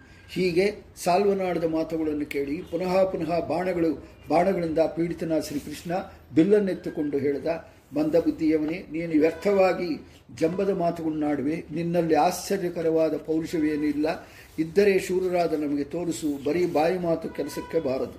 ಹೀಗೆ ಹೇಳಿ ಭಗವಾನ್ ಶ್ರೀಕೃಷ್ಣ ಕ್ರುದ್ಧನಾದ ಭಯಂಕರ ವೇಗವುಳ್ಳ ಗದೆಯಿಂದ ಸಾಲ್ವನ ಹೆಗಲ ಮೇಲೆ ಹೊಡೆದ, ಸಾಲ್ವ ರಕ್ತ ಕಾರುತ್ತಾ ನುಡುಗಿದ ನಡುಗಿದ ಬಳಿಕ ಸಾಲ್ವ ಆಕಾಶದಲ್ಲಿ ಮೇ, ಮೇರೆ ಹಾರಿ ಖಡ್ಗದಿಂದ ವಸುದೇವನ ತಲೆಯನ್ನು ಕತ್ತರಿಸಿ ಎತ್ತಿಕೊಂಡು ಆಕಾಶದಲ್ಲಿ ವಿಮಾನದಲ್ಲಿ ಪ್ರವೇಶ ಮಾಡಿದ. ಬಳಿಕ ಒಂದು ಮುಹೂರ್ತ ಕಾಲ ಪ್ರಕೃತಿಯಲ್ಲಿ ಬದ್ಧನಾದಂತೆ, ಏನೂ ತಿಳಿದೇವನಂತೆ ರಣರಂಗದಲ್ಲಿ ಸುಮ್ಮನಿದ್ದ. ಶ್ರೀಕೃಷ್ಣ ಬಳಿ, ಬಳಿಕ ಮಹಾನುಭಾವರಾದ ತನ್ನ, ತನ್ನವರ ಮಾತಿನಿಂದ ಅದನ್ನು ಮಯನ ಉಪದೇಶದಿಂದ ಸಾಲ್ವ ಉಪಯೋಗಿಸಿದ ಅಸುರೀ ಮಾಯಿ ಎಂದು ತಿಳಿದ.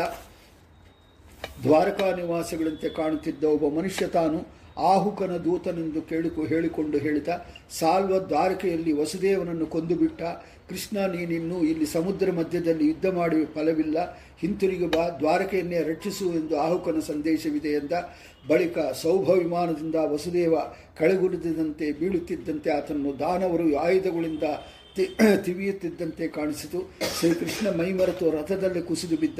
ಅದನ್ನು ನೋಡಿ ಕೃಷ್ಣನ ಸೈನ್ಯದಲ್ಲಿ ಹಾಹಾಕಾರವಿದ್ದಿತು ಒಂದು ಮುಹೂರ್ತ ಕಾಲ ಸಾಲ್ವನ ಮಾಯ ವಿಜೃಂಭಿಸಿತು. ಸ್ವಪ್ನದಂತೆ ಎಚ್ಚರುವಂತೆ ಶ್ರೀಕೃಷ್ಣ ತನ್ನ ಮುಂದೆ ದೈತ್ಯ ನಿಲ್, ನಿಲ್ಲಿದುವರ, ನಿಲ್ಲಿದಿರುವುದನ್ನು, ತಂದೆಯ ಮೃತ ಶರೀರವು ಇಲ್ಲದ, ಇಲ್ಲದಿರುವುದನ್ನು ಕಂಡ ಬಳಿಕ ಆಕಾಶ ಸಂಚಾರಿಯಾದ ಸೌಭ ವಿಮಾನದಲ್ಲಿದ್ದ ಸಾಲ್ವನ್ನು ಕಂಡು ಕೊಲ್ಲಲು ಉದ್ಯುಕ್ತನಾದ. ಸ್ವಪ್ನ ಪದಾರ್ಥ ಮನಸ್ಸಿ, ಮನಸ್ಸಿನೊಳಗಡೆ ಇದೆ. ಅದು ಹೊರಗೆ ಮಾತ್ರ ಸುಳ್ಳು, ಮಾಯಪೂರ್ತಿ ಸುಳ್ಳು. ಸುಳ್ಳೆನ್ನು, ಸುಳ್ಳೆನ್ನುವಲ್ಲಿ ಮಾತ್ರ ಸ್ವಪ್ನದಂತೆ ಎಂದು ದೃಷ್ಟಾಂತ ಉಕ್ತವಾಗಿದೆ. ರಾಜನೇ, ಶ್ರೀಕೃಷ್ಣ ಮಾಯಾ ಮೂರ್ಛೆಗಳಿಂದ ಎಚ್ಚೆತ್ತುವನಂತೆ ತೋ- ತೋ- ತೋರಿಕೊಳ್ಳುತ್ತಿದ್ದಾನೆ. ಹೊರತು ಶೋಕಮೋಹಾದಿಗಳು ಅವನಿಗೆ ಇಲ್ಲ. ಋಷಿಗಳಿಗೂ ದೇವತೆಗಳಿಗೂ ಏವಂ ವದಂತಿ ಹಾಗೆ ಹೇಳುತ್ತಾರೆ. ಶೋಕಮೋಹಾದಿಗಳನ್ನು ಹರಿಗೆ ಉಂಟೆನ್ನುವುದನ್ನು ಸ್ವವಚನ, ಸ್ವತಂತ್ರನಾದ ಹರಿ ಉಪದೇಶದ ಅಪೌರುಷೇಯ ವಚನಗಳು ವಿರೋಧಿಸುತ್ತದೆ. ಅದನ್ನು ಅವರು ಒಪ್ಪಿ ಸ್ಮರಂತಿನು, ಸ್ಮ, ಸ್ಮೃತಿಗಳಲ್ಲಿ ಹೇಳುವರೇನು ಅಂತ ಈ ಹರಿಗೆ ಶೋಕಮೋಹಗಳಾಗಿವೆ ಎಂದು ಸ್ಮೃತಿಕಾರರ ದೇವತೆಗಳು, ಋಷಿಗಳು ಹೇಳುವುದಿಲ್ಲ ಮಾತ್ರವಲ್ಲ, ಅವು ಇಲ್ಲವೆಂದು ಹೇಳುತ್ತಾರೆ.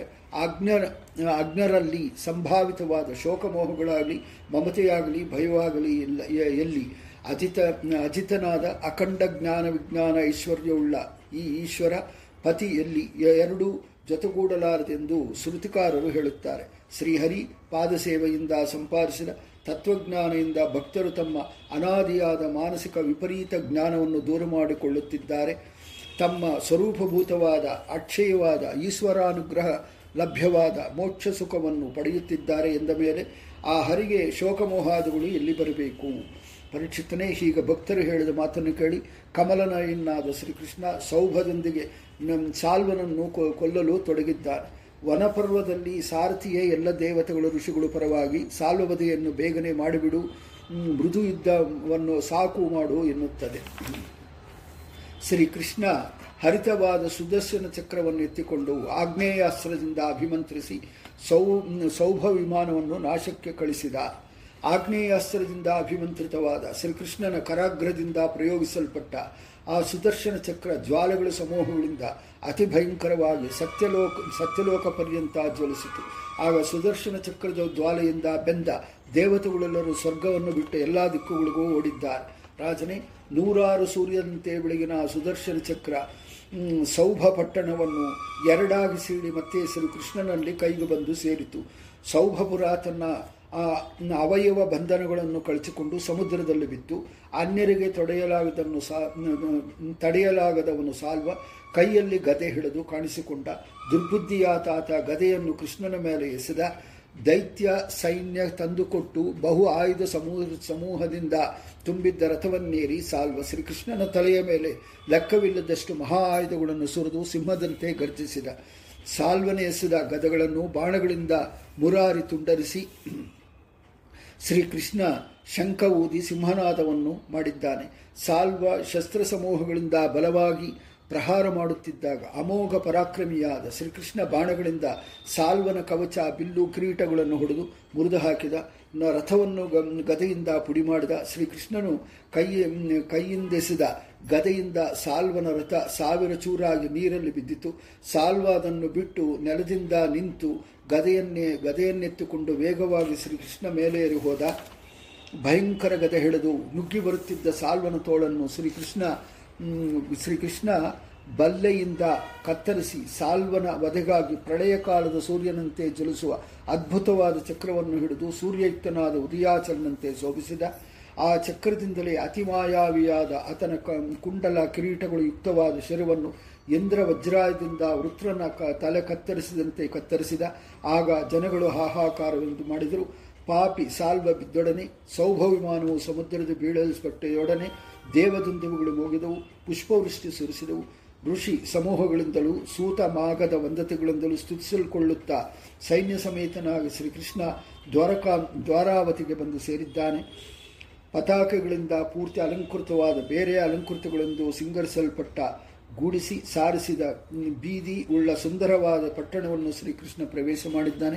ಪರೀಕ್ಷಿತನೇ, ಯಾದವರು ಗುರು ಹಿರಿಯರು, ಪೌರರು, ದೇಶವಾಳಿ, ದೇಶವಾಸಿಗಳೆಲ್ಲರಿಂದ ಪೂಜಿತನಾಗಿ ಪ್ರೇಮವಶರಾದ ಹದಿನಾರು ಸಾವಿರ ಪತ್ನಿಯರನ್ನು ರಮಿಸುತ್ತಾ ಶ್ರೀಕೃಷ್ಣ ಸಂತೋಷದಿಂದ ವಾಸ ಮಾಡಿದ ಅಂತನು. ಪಾಂಡವರ ವನವಾಸ. ಸುಖಮುನಿ ಹೇಳ್ತಾ ಇದ್ದಾರೆ, ಒಮ್ಮೆ ಶ್ರೀ ಕ್ಷತ್ರಿಯ, ಕ್ಷತ್ರಿಯರು ಒಂದೊಡಗೂಡಿ ಸುಧರ್ಮ ಸಭೆಯಲ್ಲಿ ಕುಳಿತಿದ್ದಾಗ ಬೆತ್ತವನ್ನು ಹಿಡಿದ ದ್ವಾರಪಾಲಕರು ಬಂದು ವಿಜ್ಞಾಪಿಸಿದ, ದೇವ, ಯದೋತ್ತಮ, ಇಂದ್ರಪ್ರಸ್ಥದಲ್ಲಿ ಒಬ್ಬ ಬ್ರಾಹ್ಮಣ ಒಂದು ಬಾಗಿಲಿನಲ್ಲಿ ನಿಂತಿದ್ದಾನೆ, ಒಳಗೆ ಪ್ರವೇಶ ನೀಡಬೇಕೆಂದು ಬೇಡವೇ ಅಂತನು ನೀಡಬೇಕೇ ಬೇಡವೇ ಎಂದು. ಒಳಗೆ ಕಳಿಸು ಎಂದು ಶ್ರೀಕೃಷ್ಣ ಹೇಳಿದಾಗ ದ್ವಾರಪಾಲಕನ ಬೇಗನೆ ಒಳಗೆ ಕಳಿಸಿದ, ಆ ಬ್ರಾಹ್ಮಣ ಪುರುಷೋತ್ತಮನ ನಮಿಸಿ ನುಡಿತಾ ಇದ್ದಾನೆ, ಮೂರ್ಖ ದುರಾಚಾರ್ಯ ದುರ್ಯೋಧನ ಧರ್ಮರಾಜನ ಜೂಜಿನಿಂದ ಸೋಲಿಸಿದ ಧರ್ಮರಾಜ ಬಾರಿಯೊಂದಿಗೆ ತಮ್ಮಂದರಿಗೆ ಕಾಡಿಗೆ ಕೆರಳಿದ್ದಾರೆ. ಹೀಗೆ ಬ್ರಾಹ್ಮಣ ಹೇಳಿದ, ಕಿವಿಯಿಂದ ಕೇಳಲು ಅತ್ಯಂತ ಅಸಾಧ್ಯವಾದ ಮಾತುಗಳನ್ನು ಕೇಳಿ ಶ್ರೀಕೃಷ್ಣ. ಕೋಪಪರ ಕೋಪಪರ ವಶಚಿತ್ತನಾಗಿ ತಟ್ಟನೆ ಆಸನದಿಂದ ಎದ್ದ, ದಾರುಕು ತಂದ ರಥವನ್ನು ಸತ್ಯಭಾವಿಯೊಂದಿಗೆ ಏರಿ, ದೊಡ್ಡ ಸೈನ್ಯದೊಂದಿಗೆ ಕಾಡಿನಲ್ಲಿ ಪಾಂಡವರಿದ್ದಕ್ಕೆ ಕೆರಳಿದ ಶ್ರೀಕೃಷ್ಣ. ಬ್ರಾಹ್ಮಣರಿಂದ ಪರಿವೃತ್ತರಾದ ತಮ್ಮಂದರೊಂದಿಗೆ ಅರಣ್ಯದಲ್ಲಿ ವಾಸ ಮಾಡುತ್ತಿದ್ದ ರಾಜ ಯುಧಿಷ್ಠರನ್ನು ಕಂಡು ಶ್ರೀಕೃಷ್ಣ ಬಹುಳ ದುಃಖಪಟ್ಟಿದ್ದಾನೆ. ಪಾಂಡವರಿಗೆ ಶ್ರೀಕೃಷ್ಣ ಪರಸ್ಪರ, ಪರಸ್ಪರವಾಗಿ ತಾವು ಅನುಭವಿಸಿದ ಕಷ್ಟಗಳನ್ನು ಹೇಳಿಕೊಂಡು ಆ ರಾತ್ರಿ ಅಲ್ಲಿ ವಾಸ ಮಾಡಿದ್ದಾರೆ ಸುಖ ದುಃಖಗಳಿಗೆ ಅದೃಷ್ಟ ನಿಯಾಮಕನಾದ ಹರಿಯೇ ಕಾರಣ ಇದಕ್ಕೆ ಇತಿಹಾಸವೇ ಸಾಕ್ಷಿ ಎಂದು ಮುಂತಾಗಿ ಹೇತುವಾಕ್ಯಗಳಿಂದ ಧರ್ಮರಾಜು ಭೀಮಾರ್ಜುನ ನಕುಲ ಸಹದೇವರನ್ನು ಶ್ರೀಕೃಷ್ಣ ಸಂತೈಸಿದ ದ್ರೌಪದಿಯನ್ನು ಸತ್ಯಭಾಮಿ ಮೂಲಕ ಸಂತೈಸಿದ ಅವರೆಲ್ಲರೂ ಮತ್ತು ಸಾವಿರ, ಸಾವಿರಾರು ಬ್ರಾಹ್ಮಣರ ಅನುಜ್ಞೆ ಪಡೆದು ಸುಭದ್ರೆಯನ್ನು, ಅಭಿಮನ್ಯುವನ್ನು ರಥದಲ್ಲಿ ಕೂಡಿಸಿಕೊಂಡು ದ್ವಾರಕೆಗೆ ಹಿಂತಿರುಗಿ ಬಂದಿದ್ದಾರೆ. ಪಾಂಡವರ ವಿಯೋಗದಿಂದ ಖಿನ್ನರಾದ ದ್ವಾರಕಾಪುರವನ್ನು ಪ್ರವೇಶಿಸಿ ಶತ್ರು ನಿಗ್ರಹ ಮಾಡುತ್ತಾ, ಧರ್ಮನಿಂದ ಭೂಮಿಯನ್ನು ಆಳುತ್ತಾ ವಾಸ ಮಾಡಿದ ಶ್ರೀಕೃಷ್ಣ. ಮತ್ತೆ ಓತಿಕೇತನಾದ ಮೃಗರಾಜ ಅಂತನು. ರಾಜನೇ ಒಮ್ಮೆ ಸಾಂಬ ಪ್ರದ್ಯುಮ್ನ ಚಾರು ಭಾನು ಗದಾ ಮುಂತಾದ ಯಾದವ ಕುಮಾರರು ವಿಹಾರಕ್ಕೆ ಬಂದು ಉಪವನ ಉಪವನವನ್ನು ಪ್ರವೇಶ ಮಾಡಿದ್ದಾರೆ. ಅಲ್ಲಿ ಬಹುಳ ಹೊತ್ತು ವಿಚಾರ ಮಾಡಿ ಬಾಯಾರಿ ನೀ, ಬಾಯಾರಿ ನೀರನ್ನು ಆರಿಸುತ್ತಾ ಒಂದು ನೀರಲ್ಲಿ, ನೀರಿಲ್ಲದ ಬಾವಿಗೆ ವಿಚಿತ್ರ ಪ್ರಾಣಿಯನ್ನು ಕಂಡಿದ್ದಾರೆ. ಬೆಟ್ಟದಾಕಾರವಾದ ಓತಿಖ್ಯಾತವನ್ನು ಕಂಡು ಆಶ್ಚರ್ಯಚಕಿತರಾಗಿ ಕೃಪೆಯಿಂದ ಅದನ್ನು ಎತ್ತಲು ಪ್ರಯತ್ನ ಮಾಡಿದ್ದಾರೆ. ಬಾವಿಯಲ್ಲೂ ಬಿತ್ತಿದ್ದ ಪ್ರಾಣಿಯನ್ನು ಚರ್ಮದ ದಾರಗಳಿಂದಲೂ, ಹಗ್ಗದಿಂದಲೂ ಬಿಗಿದು ಮೇಲೆ ಎತ್ತಿಕೊಳ್ಳಲು ಯತ್ನಿಸಿ ವಿಫಲ ವಿಫಲರಾಗಿ ಕುತೂಹಲದಿಂದ ಕೃಷ್ಣನಿಗೆ ಹೇಳಿದ್ದ, ಜಗಜ್ಜನಕನಾದ ಭಗವಾನ್ ಕಮಲಾಕ್ಷ, ಅಲ್ಲಿಗೆ ಹೋಗಿ ನೋಡಿ, ಆ ಓತಿಖ್ಯಾತವನ್ನು ಎಡಗೈಯಿಂದ ಅನಾಯಾಸವಾಗಿ ಮೇಲೆತ್ತಿದ. ಭಗವಂತನ ಕರಸ್ಪರ್ಶದಿಂದ ಆತ ಒಡನೆ ಓತಿಖ್ಯಾತ ಶರೀರವನ್ನು ತೊರೆದು, ಪುಟಕ್ಕೆ ಹಾಗೆ ಚಿನ್ನದಂಥ ಸುಂದರವರ್ಣನಾದಾಗಿದ್ದ ಆಗಿದ್ದಾನೆ ಮತ್ತು ಸ್ವರ್ಗಲೋಕಕ್ಕೆ ಉಚಿತವಾಗಿ ಅಲಂಕಾರ ವಸ್ತ್ರ ಮಾಲೆಗಳುಳ್ಳ, ಉಳ್ಳ- ಉಳ್ಳವನಾದ ಶ್ರೀಕೃಷ್ಣ ಪಾದಾರವಿಂದಕ್ಕೆ ನೆಲದ ಮೇಲೆ ಸಿರಿಸ ಸಿರಿಸಾಷ್ಟಾಂಗಪೂರ್ವಕವಾಗಿ ಬಿದ್ದು ನಮಿಸಿದ ತನಗೆ ಗೆದ್ದಿದ್ದರೂ, ತನಗೆ ಗೊತ್ತಿದ್ದರೂ ಶ್ರೀಕೃಷ್ಣ ಪ್ರಾಣಿ ಜನ್ಮಕ್ಕೆ ಕಾರಣವಾದ ಅವನ ಪಾಪಕರ್ಮ ಏನೆಂಬುದನ್ನು ಜನರಿಗೆ ತಿಳಿಸಿಕೊಡಲು ಕೇಳಿದ. ಭಗವಾನ್ ಹೇಳ್ತಾ ಇದ್ದಾನೆ, ಭಗವಂತ ಹೇಳ್ತಾ ಇದ್ದಾನೆ ಮಹಾಭಾಗ್ಯಶಾಲಿಯೇ ನೀನು ಯಾರು? ಸುಂದರ ರೂಪ ಧರಿಸಿರುವಿ, ನೀನೊಬ್ಬ ದೇವೋತ್ತಮನೆಂದು ಭಾವಿಸುತ್ತೇನೆ. ಯಾವ ಪಾಪಕರ್ಮದಿಂದ ನಿನಗಿಂತ ದುರವಸ್ಥೆ ಬಂದಿತ್ತು ಮಂಗಳ ರೂಪನ ನಿನಗೆ ಅವಸ್ಥೆಯನ್ನು ಹೊಂದಲು ಅರ್ಹನಿಲ್ಲ. ನಿನ್ನ ವೃತ್ತಾಂತವನ್ನು ನಾವು ತಿಳಿಯಲು ಬಯಸುತ್ತೇವೆ. ಹೇಳ ಬಯಸುವುದಾದರೆ ನೀನು ಭಾವಿಸು ಭಾವಿಸುವುದಾದರೆ ಹೇಳು. ಅನಂತ ಶರೀರಿಯಾದ ಶ್ರೀಕೃಷ್ಣ ಹೀಗೆ ಕೇಳಿದಾಗ ಮಹಾದಾನಿ ಎಂದು ಪ್ರಸಿದ್ಧನಾದ ಆತ ಸೂರ್ಯನಂತೆ ಬೆಳಗುವ ಕಿರೀಟಿನಿಂದ ನಮಿಸಿ ನುಡಿತಾ ಇದ್ದಾನೆ. ಮೃಗ ಉವಾಚ. ಪ್ರಭು, ನಾನು ಹಿಂದೆ ಇಕ್ಷ್ವಾಕು ಮೃಗನೆಂಬ ರಾಜ. ದಾನಿ, ದಾನಿಗಳನ್ನು ಹೇಳುವಾಗ ನನ್ನ ಹೆಸರು ನಿನ್ನ ನಿನ್ನ ಕಿವಿಗೆ ಬಿದ್ದಿರಬಹುದು. ಪ್ರಭು, ಎಲ್ಲ ಪ್ರಾಣಿಗಳ ಅಂತರ್ಯಾಮಿ ಕರ್ಮಸಾಕ್ಷಿ ನೀನು. ಕಾಲಪ್ರಭಾವದಿಂದ ಹಿಂದಿನ, ಹಿಂಗದ ಜ್ಞಾನವುಳ್ಳವನು. ನಿನಗೆ ತಿಳಿಯದ್ದು ಏನಿದೆ? ಆದರೂ ನಿನ್ನ ಆದೇಶದಂತೆ ಹೇಳುವನು. ಭೂಮಿಯಲ್ಲೂ ಎಷ್ಟು ಉಸುಕಿನ ಕಣಗಳು, ಆಕಾಶದಲ್ಲಿ ಎಷ್ಟು ನಕ್ಷತ್ರಗಳು, ಮಳೆಯಲ್ಲಿ ಬೀಳುವ ನೀರಿನ ಧಾರೆಗಳೆಷ್ಟೋ, ಅಷ್ಟು ಸಂಖ್ಯೆಯಲ್ಲಿ ಗೋದಾನ ಮಾಡಿದ್ದೇನೆ. ವಾಲ್ಮೀಕಿ ರಾಮಾಯಣದಲ್ಲಿ ಹೇಳದಂತೆ ಮೃಗರಾಜ ಒಮ್ಮೆ ಪುಷ್ಕರ ಕ್ಷೇತ್ರದಲ್ಲಿ ಕೋಟಿ ದಾನ್, ಕೋಟಿ ಗೋದಾನ ನೀಡಿದ್ದ. ಅಲ್ಲಿ ಒಂದು ಗೋದಾನ ನೀಡಿದರೂ ಕೋಟಿ ಕೋಟಿ ದಾನಗಳು ಮಾಡಿದ ಫಲ. ಅದರಿಂದ ಕೋಟಿ ಕೋಟಿ ಅಂದರೆ ಅನಂತ ಗೋದಾನ ಮಾಡಿದ ಫಲ ಅವನಿಗೆ ದೊರಕಿತು. ಇದು ಮುಂದೆ ಮೂವತ್ತೇಳನೇ ಶ್ಲೋಕದಲ್ಲಿ ಸ್ಪಷ್ಟವಾಗಿದೆ. ಅನಂತ ಗೋದಾನವನ್ನೇ ಮಾಡಿದ್ದಾನೆ ಎಂದು ತಿಳಿಯಬಾರದು. ತುಂಬ ಹಾಲು ಕೊಡುವಗಳು ಎಳೆಯ ಪ್ರಾಯದವುಗಳು ಶೀಲ, ರೂಪ, ಗುಣಗಳಿಂದ ಕೂಡಿದವುಗಳು ಚಿನ್ನ ಹೊದಿಸಿದ ಕೊಂಬು, ಬೆಳ್ಳಿ, ಮುಚ್ಚಿದ ಗೊರಸುಗಳು, ರೇಷ್ಮೆ ವಸ್ತ್ರ, ಹಾರ ಆಭರಣಗಳು ಕರಿವಿನೊಂದಿಗೆ ಕೂಡಿದವುಗಳು ಇಂಥ ನ್ಯಾಯಾರ್ಜಿತವಾದ ಕಪಿಲಾಗೌನಗಳನ್ನು ಧ್ಯಾಯ ಧ್ಯ, ದಾನ ಮಾಡಿದ್ದೆ ಗುಣ, ಶೀಲ ಉಳ್ಳವರು, ಪ್ರತಿಷ್ಠೆ, ವ್ರತನಿಷ್ಠೆ ಉಳ್ಳವರು ತಪಸ್ಸು, ಅಧ್ಯಯನ, ಶಿಷ್ಯ ಸಂಪತ್ತುಗಳನ್ನು ಕೂಡಿದವರು. ಅಂದರೆ ಸಂಸಾರ ನಿರ್ವಹಿಸಲಾಗದೆ ಕಷ್ಟಪಡೋರು. ಇಂಥ ಯುವಕರಾದ ಉತ್ತಮ ಬ್ರಾಹ್ಮಣರನ್ನು ಚೆನ್ನಾಗಿ ವಸ್ತ್ರಾಭರಣಗಳಿಂದ ಅಲಂಕರಿಸಿ ಅವರಂಕೆ ಅಲಂಕೃತವಾದ ಉತ್ತಮ ಗೋಣ, ಗೋವುಗಳನ್ನು ನೀಡಿದ್ದೆ. ಯಾರಿಗೆ ದಾನ ಮಾಡಬೇಕು? ಗುಣಶೀಲ ಉಳ್ಳವರು ವ್ರತನಿಷ್ಠೆ ಉಳ್ಳವರು, ತಪಸ್ಸು, ಅಧ್ಯಯನ, ಶಿಷ್ಯ ಸಂಪತ್ತುಗಳನ್ನು ಕೂಡಿದವರು. ಆದರೆ ಸಂಸಾರ ನಿರ್ವಹಿಸಲಾಗದೆ ಕಷ್ಟಪಡುವವರು ಇಂಥ ಯುವಕರಾದ ಉತ್ತಮ ಬ್ರಾಹ್ಮಣರನ್ನು ಚೆನ್ನಾಗಿ ವಸ್ತ್ರಾಭರಣಗಳಿಂದ ಅಲಂಕರಿಸಿ ಅವರಿಗೆ ಅಲಂಕೃತವಾದ ಉತ್ತಮ ಗೋ ಗೋವುಗಳನ್ನು ನೀಡುತ್ತೆ ಗೋ, ಭೂಮಿ, ಹಿರಣ್ಯ, ಮನೆ, ಕುದುರೆ, ಆನೆಗಳನ್ನು ದಾಸಿಯರೊಂದಿಗೆ ಕನ್ಯೆಯರನ್ನು, ಎಳ್ಳು, ಬೆಳ್ಳಿ, ಹಾಸಿಗೆ ವಸ್ತ್ರ ರತ್ನಗಳನ್ನು ಉಪಹ, ಉಪಕರಣಗಳನ್ನು, ರಥಗಳನ್ನು